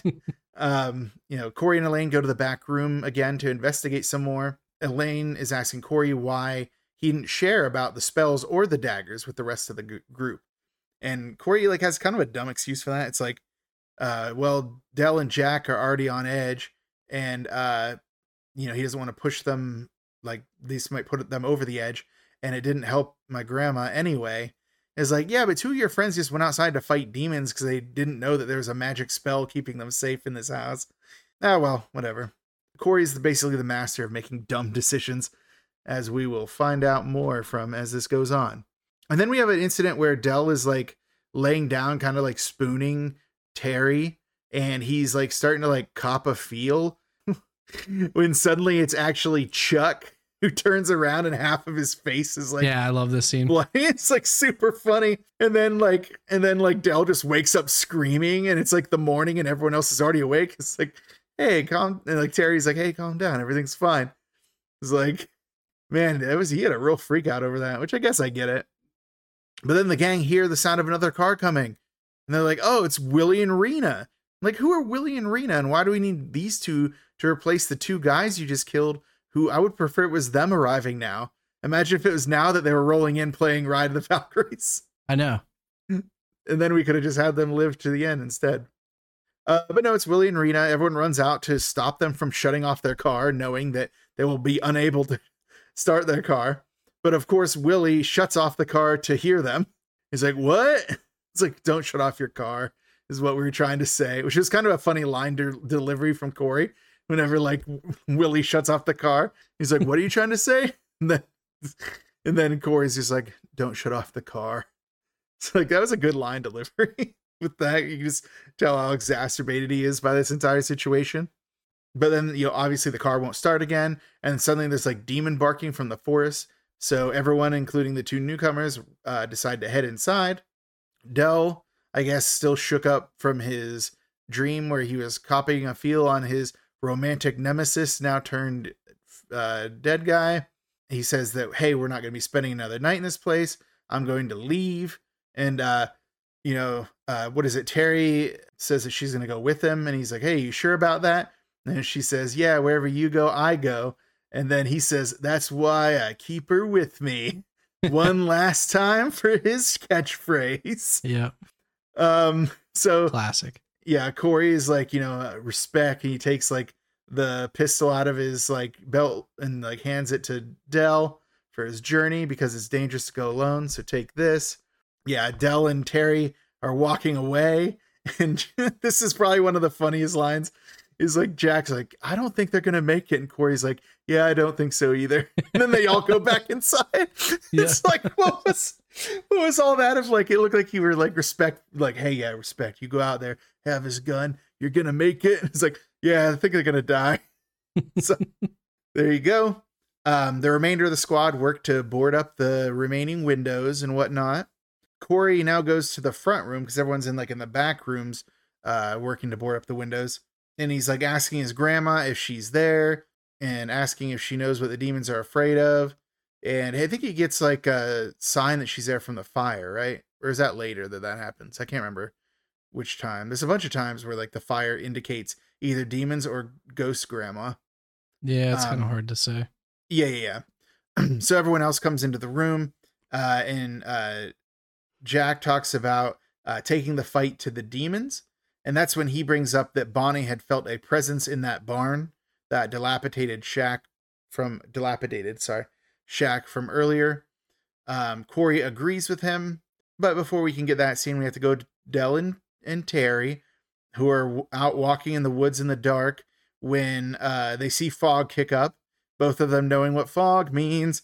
Fog means you're going to get teleported to somewhere else, right? Well, when the fog clears, uh, Terry is turned around, so we know something scary is about to happen. Uh, and she turns around, she's demonized, and she stabs her like fingernails into Dell's forehead, you know, basically killing him. But he says, like, he has, even though like her fingernails are in his skull, he says, so I loved you. Yeah, right. she's like, I love you too. it's like, all right, gross. But there you go. Dell's gone. Uh, and uh, Terry's demonized, which again, we don't really. I thought you had to be killed or at least injured by the demons to turn into a demon, but I guess the fog, through the fog, all things are possible. yeah, I think we're gonna get into that later. Yeah, that's yeah, that's fair enough. Back at the house, uh, the survivors emerge. Uh, Corey leading them with a shotgun, which um, he cocks to show us that it exists, even though that made no sense to do it at that moment. He also has a flashlight on it now, so it's like a Doom 3 shotgun. Rena points to the barn door as the door like lifts itself up and then closes, uh, like while it's on its position there. And I put in my notes, I think this was done so that it could have like a similar doorway gate thing like the house does. Because as it was it was like hollow on the inside and like Right. fallen in. So Yep. now that the door's up you can open the door and then go in like it's like the house.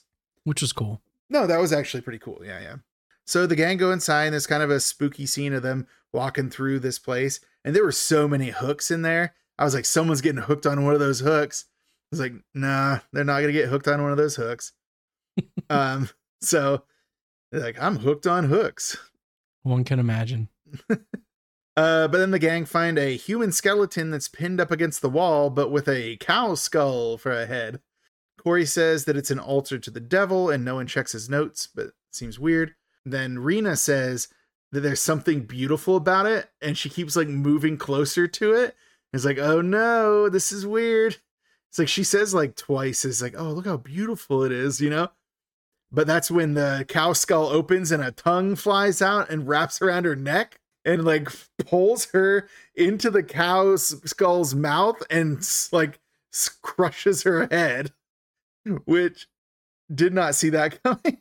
So like I thought they were gonna do more with the prosthetics of the head crush, but yeah, they it, it was a a cool ton scene. of it. Yeah, Yeah, I think they probably wasted all their money on the tongue uh, prosthetics. I think so too.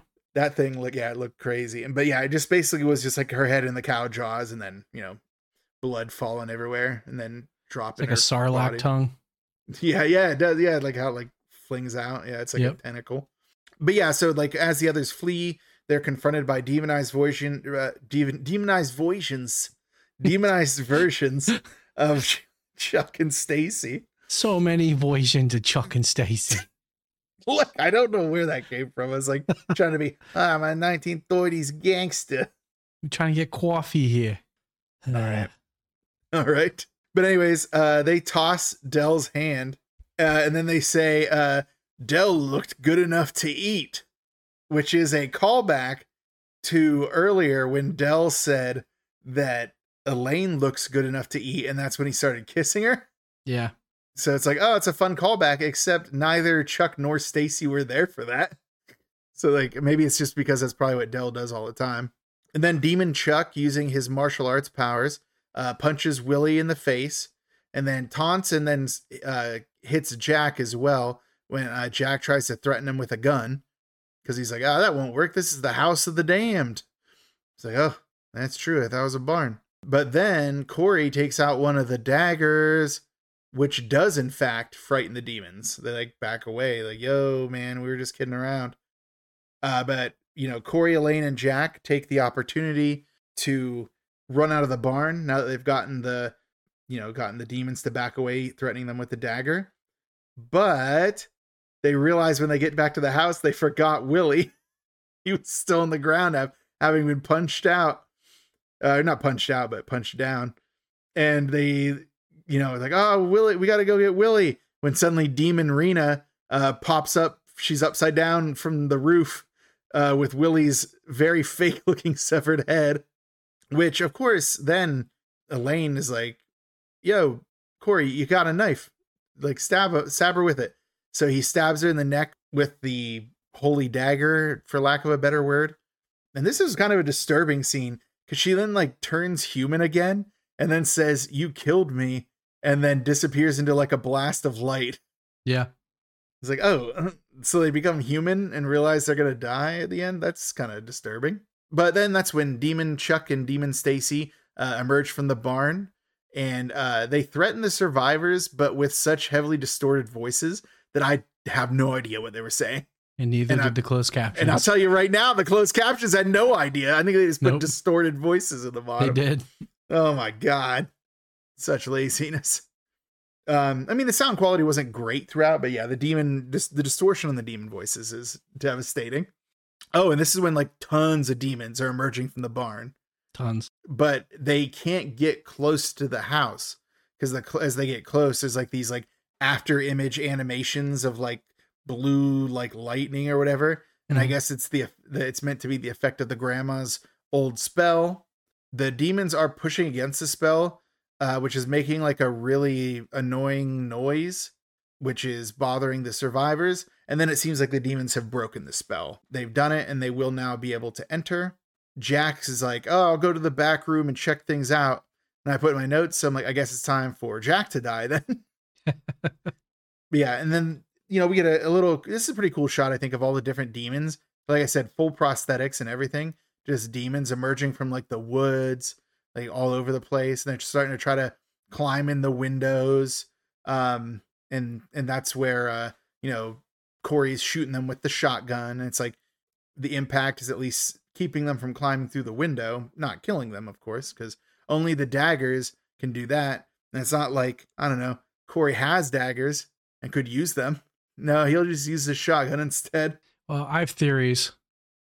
I've got a couple theories. We can get into it now if you want. I mean, it's get up to you. Okay, so Yeah. th- something happens in this scene that's very interesting. So when Jack's in the back room, and we'll get into it, but he's attacked through the windows, right? But it's Uh, like yeah. it's like, but okay, the house was shielded, like from the outside, it's just it's ruins, but the door is the only portal into the actual house, right?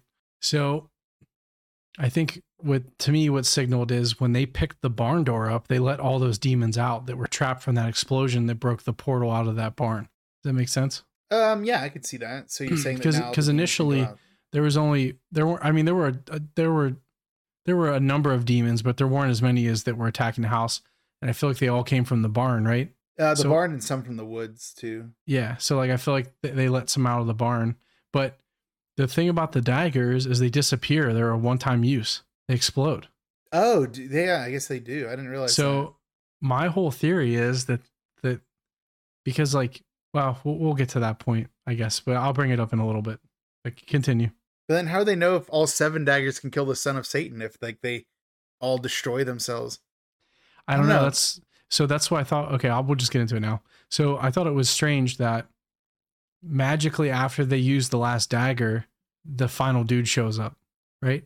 So I almost think that they let them go in there and find those daggers so they could use them and destroy them. So then he could come in and clean up and then finally finish everything. Um, I guess it's possible, but it did seem like he wanted he wanted uh Corey. Like we'll find out later when the Master Demon shows up. But he wants Corey, and it seems like he, him knowing Corey's relationship with Elaine, he wants to use her against Corey. But yeah, it was just strange that he didn't show up until almost like a moment or two or three moments after the last dagger was used and destroyed. Yeah, it's not long after that. Yeah. So that's my theory. Yeah, it's interesting. I don't know. We'll have to wait Stick, till the sequel comes to out. it. Oh yeah, we'll probably have Since- to make it. No, they said that it's in production. Oh no. Yeah. Get be careful what you wish for, high on life fans. Yeah, they're trying to climb through the windows. Some are getting shotgunned down. There's a similar situation with Demon Chuck. Uh, once they're shot, they don't seem to try to climb in anymore. They like once they're shot with the shotgun, they kind of just like, okay, well, I'm not gonna try to climb in. Someone else's turn to try, in order to keep them coming in one at a time.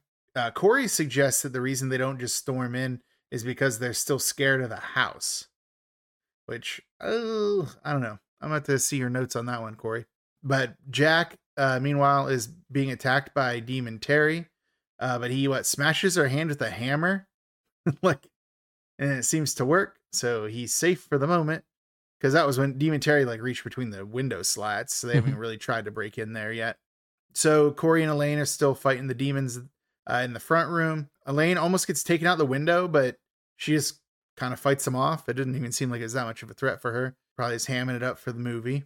Then back to Jack. Uh, his arm is pulled through the window and it looks like he's bit. And then after he's bit, the demons just leave. So that's kind of how we get the idea that if you're bit or injured by the demons, you become them Right. or killed by them in, in the case of like Chuck and Stacy. But then after that, Jack has a vision of Bonnie in the fog. She's like backlit and she's like, what, like asking for him to like help her to save her or whatever. And he's just like yelling for her, but then she like uh fades back into the fog. Um, and then you know Jack looks at his hand and sees that it's starting to get like those like bubbling up, like it looks like a skin condition, like leprosy or something, and he realizes he's demonizing. Uh, but he doesn't take any steps to warn his friends about this because Corey is running out of shotgun ammo. So he sends Elaine to go get the diary and to get Jack because I guess the diary is still in the bedroom where Jack is. In the in the back room, at first there's no sign of Jack. So once uh once Elaine gets the diary out of the drawer, suddenly the door closes and Jack was behind the door and reveals that he's fully demonized now. Um and then he what like starts feeling up Elaine, which was really awkward. It's like I got you, get you guys are demons, but you don't have to be sexual predators. And he says, "Oh, the father will get much pleasure from you," which is why again I thought that like they kept her alive is because I think that I thought the father wanted her as a human, but it doesn't matter because she has a dagger and stabs him in the eye with it, and that this was a messed up series of transformations. So he turns into his human self, then he turns into his child self, then he turns into a baby and then he turns into a dove and flies away. so yeah, I didn't really pay attention to where the dagger was in that sequence, but it definitely wasn't in the dove or baby. So the dagger had gone away. But yeah, so now with the book in hand, uh, Elaine starts to go towards the front, but Corey is fleeing from the demons into the hallway. So he like shuts the door behind him. So now they're basically locked in. They got demons to the left of them and demons to the right. So they're they're toast. Uh, but as the demons break in, They're they're stuck in the middle. they are stuck in the. Thank you for that. I appreciate I appreciate you coming in with that. Um yeah, so before they can be killed though, the voice of a man commands the demons to come out for their reward. uh, a bunch of talk like "Come to me, children," yada yada, all that. Who could it be that's that's summoning these demons? What? Little Linda. the little Linda. But no, who is it really though? It's Harcourt. It's Big Linda. It's big Linda. It's Harcourt. All of that stuff about him trying to keep them from coming here was reverse psychology. He actually wanted them to come here. And I guess he's supposed to be uh, is he supposed to be cuz he's dressed in like a preacher outfit, so I'm guessing he's supposed to be Anders. That's what I got. The the first time I watched this, I'm like, I'm like, is this asshole wearing the magician costume? I had to rewind it. He wasn't. No, What? and then you see that he had the collar. It's Yeah. like, how okay. cool would it have been if he had the magician costume on? I would have been. the ultimate in revenge. Well, that'd be then it'd be cool if and then that's what shakes Demon Chuck out of it. It's like, wait a minute, no man takes my uniform. Then that would be the final battle. That's going to be in our version when we remake this. hey it'll guys, if you want to support us, uh, yeah, go, get on to our our pa- Kickstarter. go to our Patreon. Kickstarter. Yeah, get get on our Patreon for this movie that we're gonna make. It's gonna be so good. so what is it? Um. Oh. Oh. Oh. Um. The he's telling all the demons uh, that they're gonna open the door for their beloved father, and then uh, because of that, all the demons have like gathered around him, and like through some yellowish animation effects, they all basically disappear, and all of their yellow animated lights go into Harcourt, who then becomes what I dub in my notes the super demon. hmm Once he transforms into the super demon, Bonnie is there. And like this scene is kind of like not cool because he just starts like eating Bonnie, who like I guess they're preserving her in doll form until they could turn her into the sacrifice for the super demon. And you know, Elaine is like trying to get out there and save her. And uh and that's what I put in my notes. Like Corey's holding her back. They literally have demon killing knives that could save her. But I guess if you're saying that the knives disappear, then they do not have them. Um, but it turns They, out he wasn't. They do though, because they they've never used them again, and then they explode on the body, right? No, yeah, I mean if that's what you think is happening, yeah. Because I didn't see the I didn't see the knife explode on on uh uh Jack, but I don't know. I'll have to check the I'll have to check the check the tape again. Instant replay. Looks I'm looks like I'm watching this a fourth time. But yeah, so, so uh he wasn't actually eating Bonnie though. He was like sucking out her youth because she turns into an old lady and then she turns into a, just a drippy skeleton. And it's like it's hard to explain why this, these skeletons look so fake because they're just clearly like fake bleached out skeletons and it's just like someone just poured fake blood on it. It's so Right. funny. It's like, oh, trippy skeleton. I guess that's what happens when you get old enough. But now Corey is like, you know, tells Elaine, you know, draw a circle and chalk on the ground, and uh, so you can be protected. And you know, what is it? They trade "I love yous" is like in case we weren't clear that they're in a relationship. Um, and then they hear the super demon approaching them, and it's the sound of hooves because now the super demon has like cloven hooves, and he's sort of like a giant mutated sheep. Is like how I would describe him. Like he's bulbous and like kind of got some tufts of white fur. Uh, Would you say that's accurate, or you think I'm way off on that? no, I think it's perfect. Yeah, he's like a mutated sheep monster. But uh, while he's on approach, Corey's reading some, or I think both of them are reading some incantation from the book. Uh, the super demon arrives, and at the end of the book reading, they throw something into the candle, and then Corey gets transformed. Okay. And I'll be honest, uh, super unclear what just happened there. this is the exact moment, the end, in which this movie lost me. Like What with his this went from schlocky horror 80s movie to like shitty Star Trek in one decision. He looked like have you seen that Tim Allen space movie? yeah, uh, Galaxy Quest. Galaxy Quest. You know the one alien with like the ears or whatever? He kind of looked like that thing. Yeah, he, he he actually looked a lot to me like any one of the number of aliens uh played by Jeffrey Combs throughout Yeah. the various Star Trek Yes. Yes. Yeah, he very much looked like a Star Trek alien. But Ah. what was he? Like I don't know what I he don't know, is. man.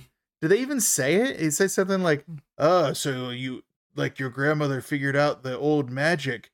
And he's like, "She did. She just didn't have the chance to use it, or something like that." they I'm never a loss, man. They I- never I- explain They never he is. explain it. Like, Yeah, he's just like bald form with like weird, like the ears are like glued to the side of his head, but they're like really long and pointy, like elf ears or something. I don't know what he even is, but what he isn't is able to do anything because Super Demon just blasts Super Corey with some animated fireball powers that send him like flying into the wall, and then like comes up and like shocks him into like paralysis with animation electricity powers and then and then what puts his hand on like super demon or super corey's face and like burns his like fingerprints into him yeah. it's like man like you're just getting like rocked right now he's about to get a flawless victory on you corey Well, I feel like if you thought that normal Corey was sad, like this guy is like pathetic. yeah magic corey like has like no skills Nothing. whatsoever Yeah. but yeah no he's he's getting he's getting thrashed and then but this time he like passes out and he opens his eyes oh like all of his friends are looking down on him in their human form and stuff like that and so like you know he looks around and and says oh you're all still alive. And then chuck and stacy say in unison just like real life. It's like oh I, okay this is a bit. Like because this is is the way they would say just like real life. Uh and then of course dell uh demon vision dell is one who gives up the ghost because he says he starts spitting up white goo and is like oops. Like oh, what a stinker. He gave away the fact that this isn't real. And then everyone starts to come into demon form and then we go back to the real world uh and El- elaine is now transformed into a demon but using whatever weird superpowers that super corey has he's able to transform her back. So at least it seems like he has some skills. And then corey has like a vision of his like dead dad saying that he always loved him and then cutting his wrist but then also trying to cut him. And like oh this is another vision and he was supposed to get cut but super corey is resisting super demon's illusion powers and then has like a weird like back and forth with the super demon where he's like i know what you're really afraid of.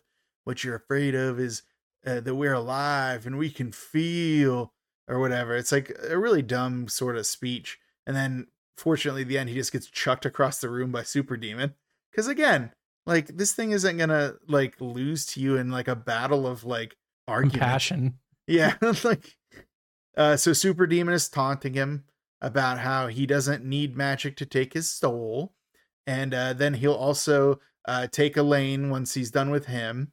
And um then Elaine, uh not down with that idea, burns Super Demon in the back with like a fire poker that was in use earlier. Uh so you know, Super Demon is hurt, and then that was enough, I guess, for Super Corey to uh use one of Raiden's special moves and like dive across the room and knock over Super Demon. Um, and that is what holds Super Demon off long enough for Elaine to read the last spell from the book, which works. It's it banishes the Super Demon uh, by having the fireplace explode forth with fire that engulfs the Super Demon. Yeah, that tracks. so it's like, ah, we banished him with the power of fire. And the I think the demon was saying stuff, but again, the distorted voice, I have no idea what he Yep. was saying. Yeah, it was inaudible dialogue. yeah, it was inaudible. Um a lot of animation effects flying out of the super demon until suddenly he explodes, which blows up the house again. So Somehow second, they're fine. second time blowing up the house. And also somehow there's additional house rubble. Even It- somehow it's the exact same explosion shot from the first time. Somehow the exact same. What was the same house, same explosion? That's fair. What's the deal? Uh, yeah. So, and then I put in my notes. Uh, Corey and Elaine survived this somehow, covered in uh some rubble that seems more like cardboard because they just kind of push it off and they're fine. Oh, and Corey's back to human. He's not, you know, Star Trek Corey anymore. I kind of wish he would have been stuck like that.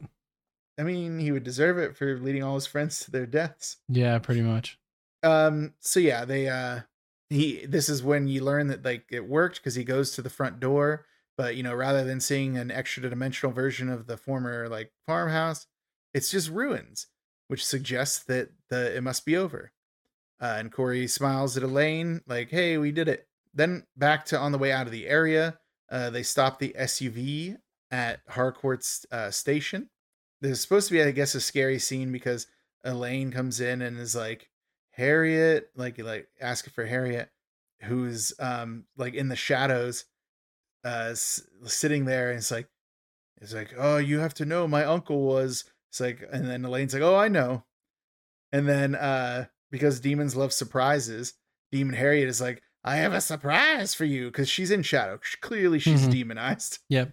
But then Elaine is like, I was, we have a surprise for you too. And then Corey comes in with the book and blasts Demon Harriet with like a spell book beam, which apparently that book has now. is yeah, like beam powers. why didn't you use that earlier? You could have saved at least two of your friends. I know. Like, I mean, I think the moral of the story is if you're ever involved in like demon shenanigans, read your ancestors' entire spell book before any of your friends are dead. So you find the secret spells at the end of the book that you need to win with. I mean, he let Dell die because he kissed Elaine, right? Oh yeah. Well, I don't know. Like, yeah, I guess so. And he's like, it's like I don't. Whenever Jack's like, I don't think they're gonna make it. It's like, yeah, I don't either. so yeah, yeah. I think he he let Dell die for sure. It's like Terry was just was just like collateral damage from that. and then there's like one last scene, little scene. They're speeding away in their SUV, and then uh leaving behind a creepy little girl from earlier who's holding the stick, but now she's the demon. Who would have thought? Who would have guessed? you know what I put in my notes? What? I guess there's no Dennis in hell. Yeah, clearly. Oh, look at all that. But yeah, so now like the credits roll to some 80s music with electric guitar. Uh Tubi tries to play a movie that we are interested in and probably won't cover until next year. and that is Demon Wind. Wow, Oh man. Wicka, wicka, wow. Meow. Well, since you're already in the transition mood, what's next? Well, you know, now that we've said it, uh next up is Judgment Categories Samhain Season Devilish Duology Edition.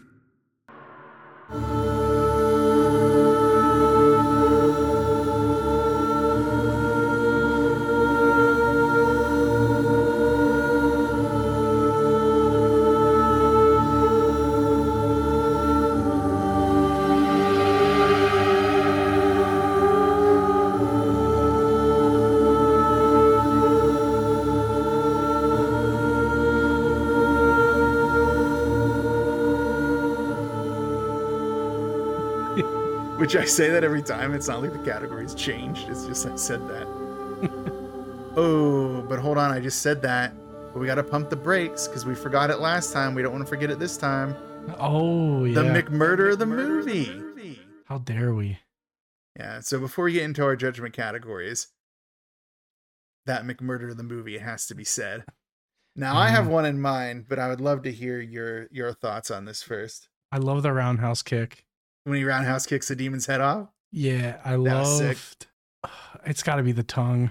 the the yeah the cow skull tongue. Yeah. bites bites Rena's head. Yes. for for, for a couple reasons. One was like, what? Whenever I saw it, I was like, are you serious? It's like this is one of the best effects in the movie, and you use it for a tongue that flies out of a cow skull. And then it just bites her head and kills her. But then I'm also like, who even was that? Like she literally got introduced to the movie halfway through and then dies th- like three quarters of the way through. Like, why was she even here? It's like her and Willie were just like, hey, we have more ideas for death scenes. We don't have enough characters. It's like, oh, just screw it. Just write two more in. So I'm trying to think like the the other one, the fingernail kill was pretty cool. Um That was cool. It just didn't look as good as the cow skull. yeah, I'm just trying to think of another there was another really good one that- it's it's escaping me right now. It's it must not have been that good. But well, yeah, I did I did uh kind of like um the death of uh of Jack because of him Yes. turning into a child and then a baby and then Yes. a dove. I'm like, what is Yes. happening? Like, what is like oh, we saw his soul. It's like okay. it's just because it was like inexplicable, like much of this movie is. Yeah, right. Yeah, but it's got to be the tongue, right? I It's got to be, yeah. yeah, yeah. So, um, so is that it? It's official. Oh, the other one I was thinking of was um Barbara. Is that her name, Barbara? Did I say that right? No. Why did I Mm, say Barbara? The um the super demon guy when he eats when he like sucks the life force out of the girl. Oh, Bonnie. Bonnie, that's what it was. Yeah, that was a good one. Yeah, that but- was. But, but it doesn't beat messed it doesn't beat the tongue. I don't think it beats the tongue. It doesn't beat the tongue. Yeah, because it was clear that like Bonnie was going to be sacrificed once we saw that she'd survived. Yeah. And then, but then, like, once, like, that was out of nowhere. Like, Rena, this Mhm. character we've barely gotten to know, just instantly gets, like, grabbed by around the neck by a cow skull tongue and just drags her into its jaw. It's like, what? Yeah, perfect. All right. McMurder the movie. It's official. Heard it here first. Extra, extra, read all about it. Rena getting grabbed by a cow skull tongue. And tongue down by a demon. That is not how I'd phrase that, but that is what happened, I guess. So there you go. All right. Now back to the earlier part. Do you want me to introduce it again, or can you just work it around that? no, we're good. Just uh Alright. we just need to intro the categories. Yes. Yeah. Well, of course. I'm not. I'm not an amateur. Of course, of course. no, it was a cow.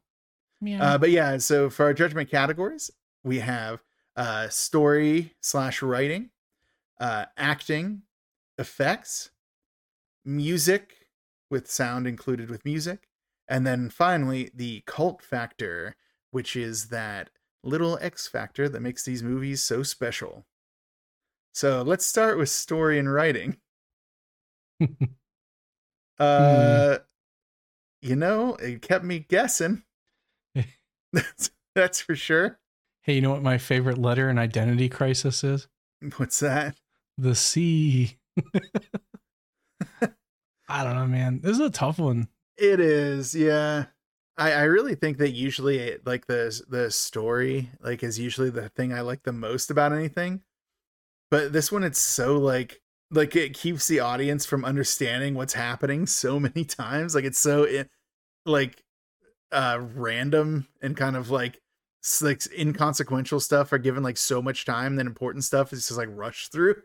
it's like I can't tell what it matters and what doesn't. So And in my like- notes, sorry, good. No, no, go ahead. I was gonna say in my notes, I I literally wrote, I'm like, was this a film project? Because like the beginning of the movie seemed like it was they like it, their assignment was to capture certain shots or certain moods or certain things, and it was almost pieced together that way just to, to get the shots in. Yeah, I don't know, man. This is a tough one. I'll I'll, I'll roll with you on this, but I, I don't even know where to start. Uh I'm I guess I have to go see like it seems like so much of the plot is hinged on the fact that he basically lured his friends out to this old family farm without telling them anything they were going into. And then so many people just die because of him being irresponsible.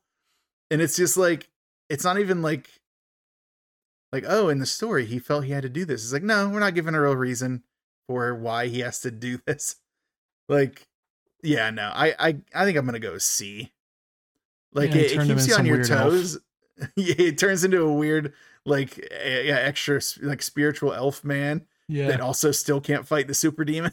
so what was the point of it? But yeah, I'm gonna have to say C. There's too much of it is either uh totally like, indiscernible and like almost random, and then too much of it that isn't is like, but why? like why did you do this? so yeah, I'm gonna have to go with C on that. Um, I agree. I, I mean, I you forwarded it, yeah. You forwarded Yeah. the C. I just if anything you wanted to remark on about it, other than the almost like student film feel that you said it had to it. I mean, so I feel like there are certain lines of that story that worked well. That I feel like I feel like they had like a very they had a couple things in mind and they're like, well, how do we even tie this together? And they just kind of like winged it. That's kind of how I felt. Um I don't even know how they could make a second one, so I, I hope they don't, but we shall see. Um, Unless they actually explain it, and then it's like, yeah, he's or, or yeah, or that's even better. Like if it's the if it's the movie is about what happened during like when he took over, like that would be cool. So nice. So yeah, so story slash writing that is a C. Um, how about acting? Where are we gonna go with this? man, I hate to do this. I I think an A. I loved the. I don't know why. I just love the characters. I actually was thinking the same thing. Okay, cool. Do we ever disagree? I don't know. I don't think so, but And then I mean, you never know, but yeah, never know. like there there was that whole like I just love the duo of um like the idea that the duo of Chuck and Stacy when they died, I was like, no, I wanted more of Chuck and Stacy and their adventures.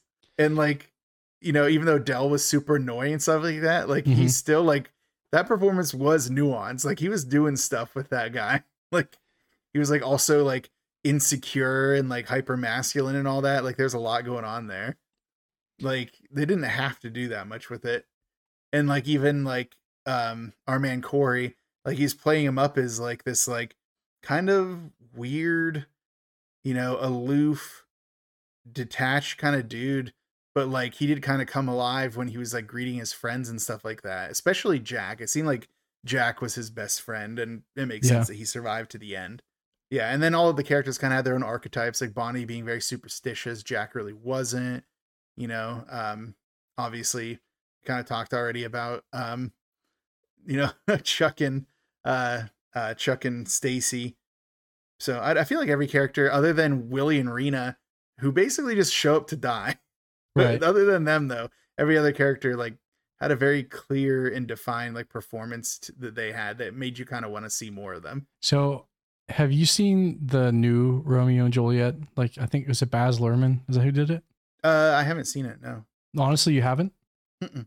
Okay. Um, so Stacy, like, um, when he does that really cool, like, quick monologue thing he does, where he like like affirms his like friendship with like Corey, like was I, I thought was such a cool del- like he's definitely I, I think state the guy that played Stacy definitely had some theater background because it such a Shakespearean way to like deliver that line. I and I loved it. I'm like, that's so cool. Um, and then he dies, and then like it was just his death line, and then uh, it was just so cool. I I love those characters so much.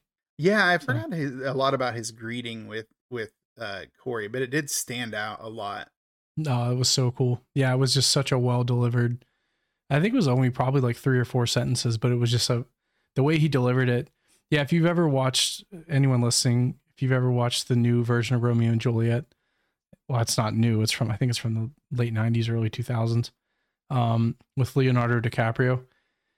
Um, Oh yeah, lot. I have seen that. yeah, yeah. So like a lot of the realize that was are the one you were talking about. yeah, yeah, yeah. A lot of the the lines of dialogue are delivered like how Stacy talks. So I thought that was pretty cool. It's like a modern, like kind of old timey speak, but like in a modern twist. I I don't know. I liked it. Yeah, he kind of had like a, a iambic pentameter sort of cadence. Thank you. I couldn't think of the. That's my master's in literature at work. Yep, sir. there you go. Cool. All right. Well, then there you go. Acting A. Heard it here first. When I, it's surprising to see like the, the story takes such a beating and the actors to not, because usually we struggle with that exact opposite thing. Right. Yep. Um, yeah. So next up on our list is effects. Why don't you? I always take this one. Why don't you go for it? I'm curious to see what you th- what you thought because there's a lot of stuff that you like, and there's a lot of stuff that you hate. So I'm curious to see how you feel about this. There was a lot of like animation stuff, and the yeah, it's like no question that I hate that, but man, just the detail and effort that went into like all of the prosthetics for all of those demons. And there mm-hmm. were so many of them and like on screen at the same time and everything like that. It just seems like like there's so much like passion and effort that went into that. And they would and then the way that like when they would get wounded, they would bleed and stuff like that. I mean, there was some like dumb ones like the spitting up cottage cheese randomly. Like, what is what are you doing? Like, why are you doing that? But for the most part, like, and they were always like kind of wet and they look kind of like slimy, and it, it's just like such an interesting amount of detail that went in the prosthetics. It's disappointing to see all of the like kind of dumb effects with like fake looking skeletons and all the animation effects. Because the times where they do things and the like there's some genuinely creepy moments too like with the uh like the barn door going up. It's like oh that was kind of weird. I didn't expect that. Or like with the cow skull tongue flying out.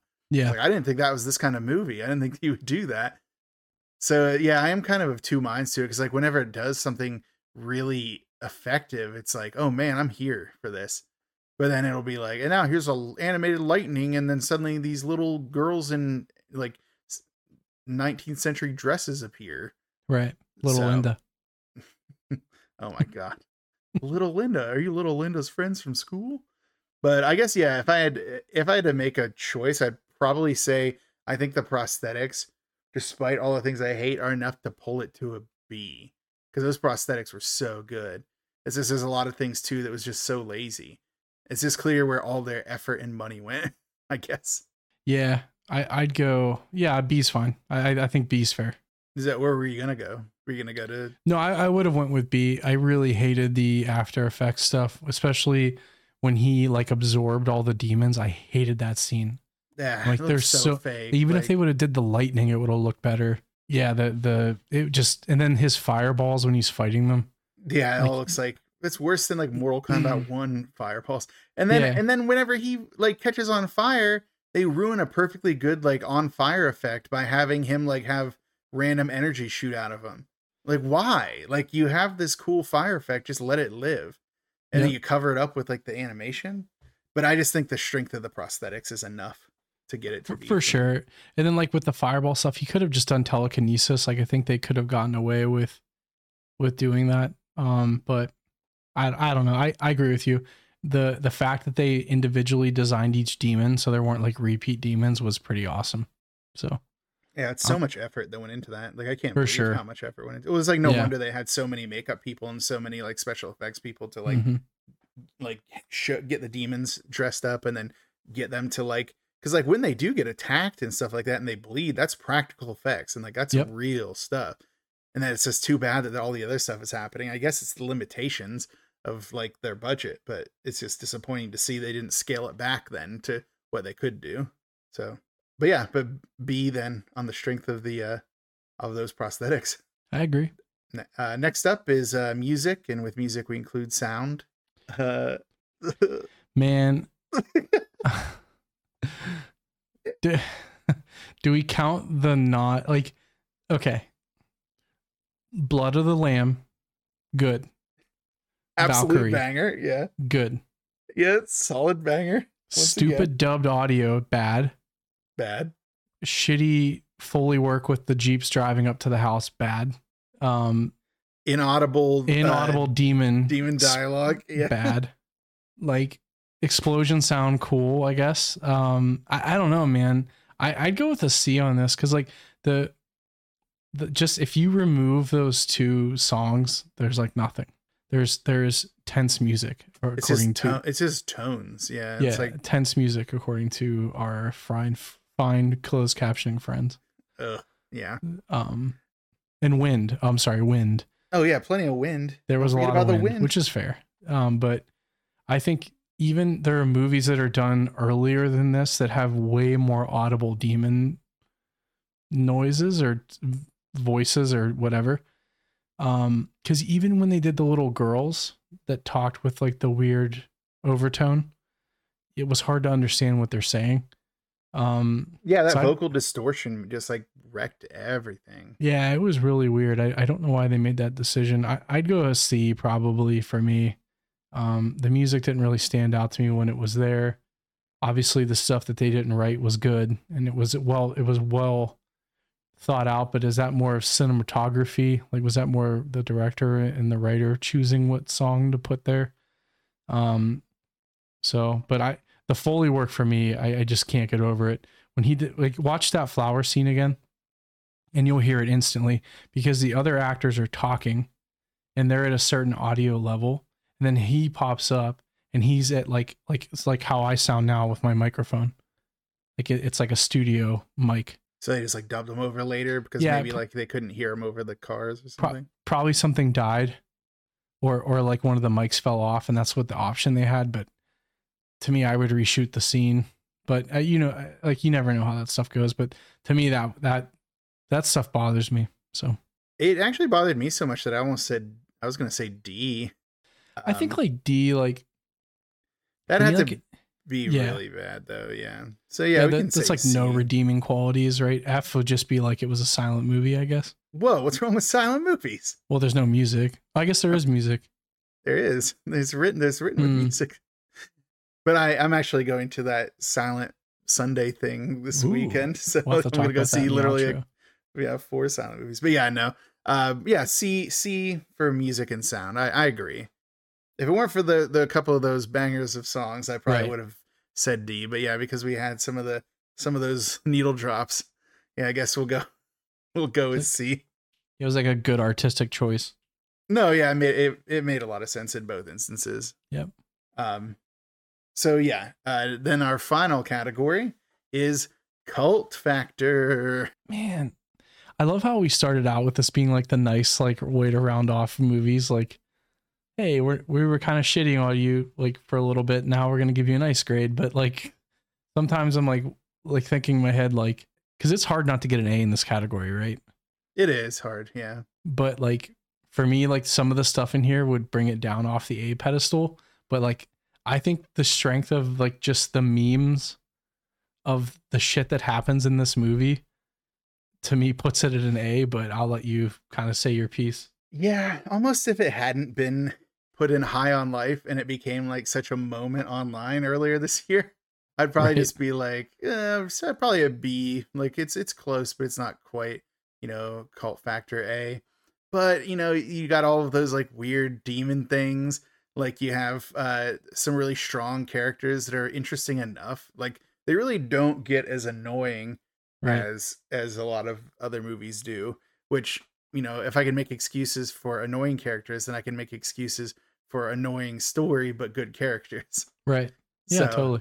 yeah i think this is like the flip side of the gate where i think that the strength of the story kind of makes up for the shortcomings of the actors and this one. It's the other way. The strength of the actors and their performances and their characters makes up for the shortcomings in the story. It's still a fun watch. So yeah for cult factor i'm gonna i'm gonna say a. Nice. look at us go. Look at his like uh like absolute uh demonologists because of demons being in here. Speaking of demons next thing is the d roll the d roll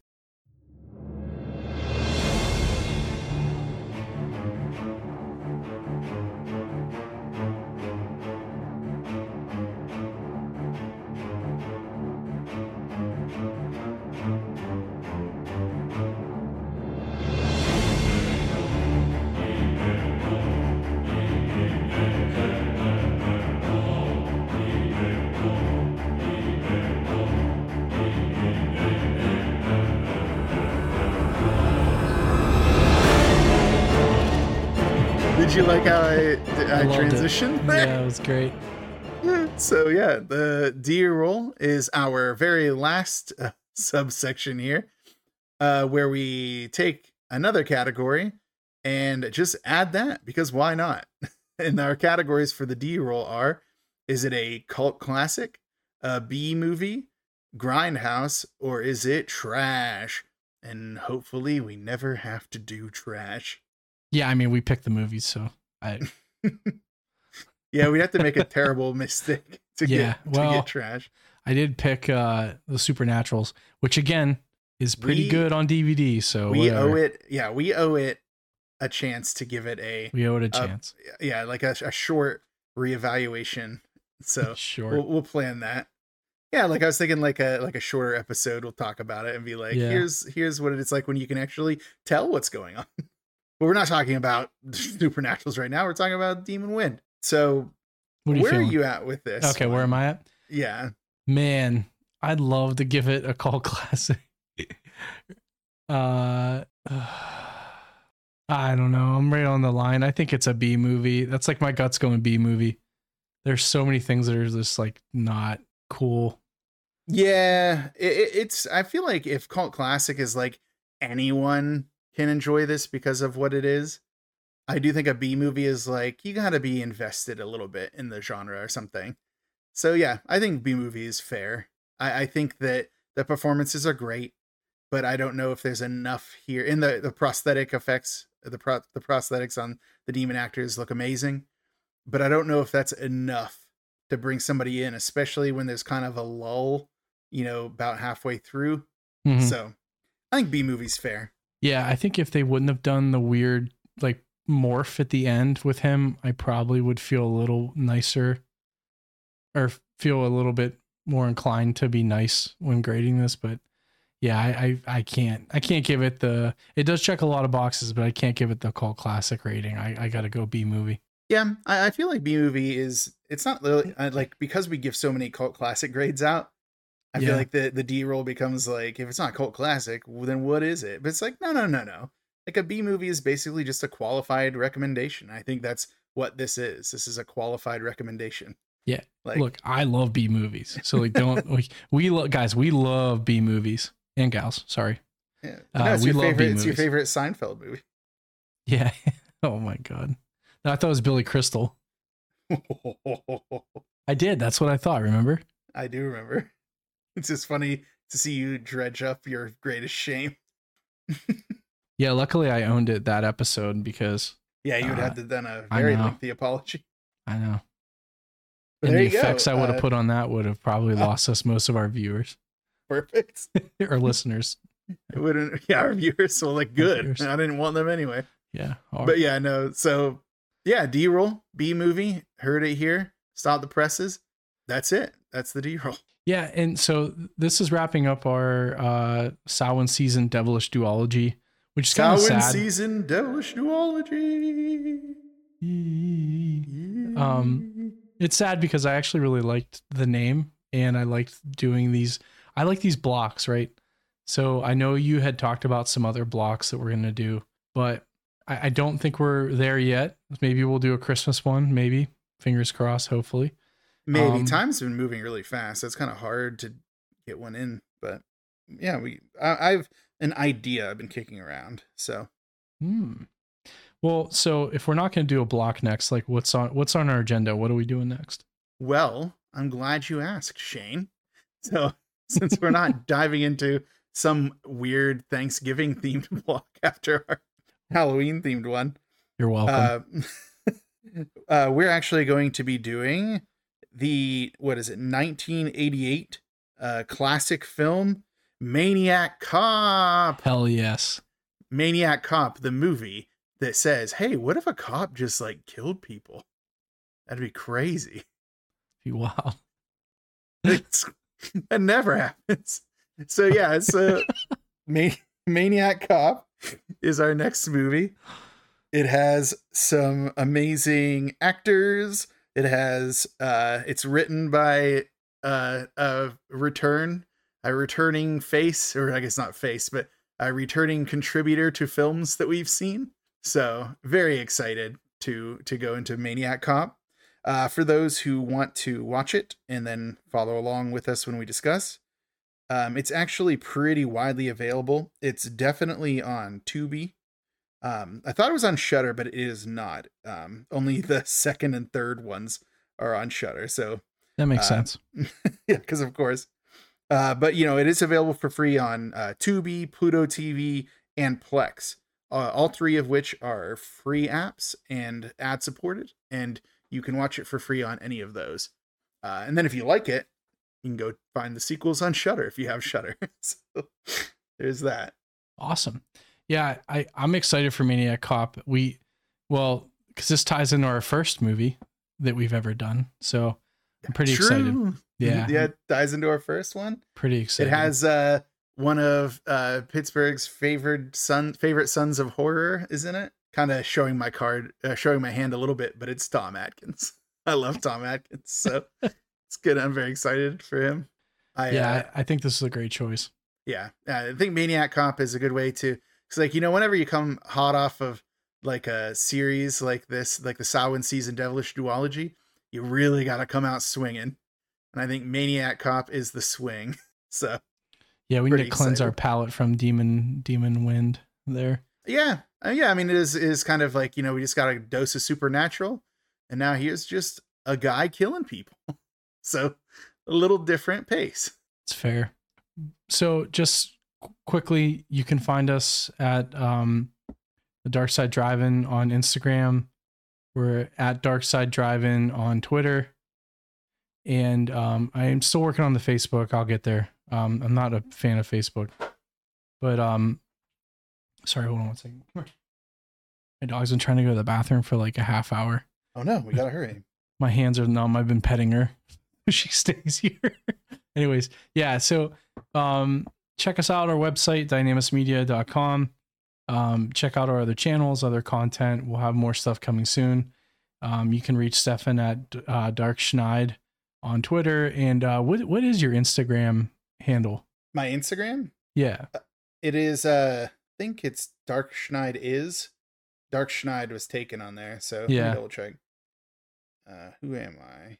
It's me. Uh, oh yeah, it's it's Dark Schneid is. So just Okay. all one word. So Dark Schneid is. Dark Schneid is. Mhm. Um, yeah, you can find us. Uh, we're, we're gonna post a lot of stuff probably on Instagram going forward. I'll Twitter's become almost unusable at this point. I'll still tweet some stuff out, but it's been pretty rough. So probably not gonna do too much over there. A lot of uh, people ask me to work with them on graphic design, which is a little annoying, but you know it is what it is. But um, but yeah, that's all I had for for today. Did you have anything else? Uh no. I mean this episode is gonna drop what, like less than a week before Halloween.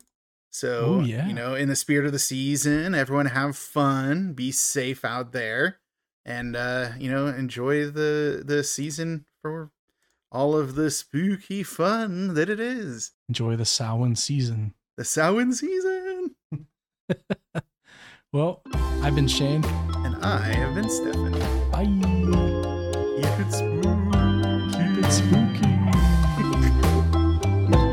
まあ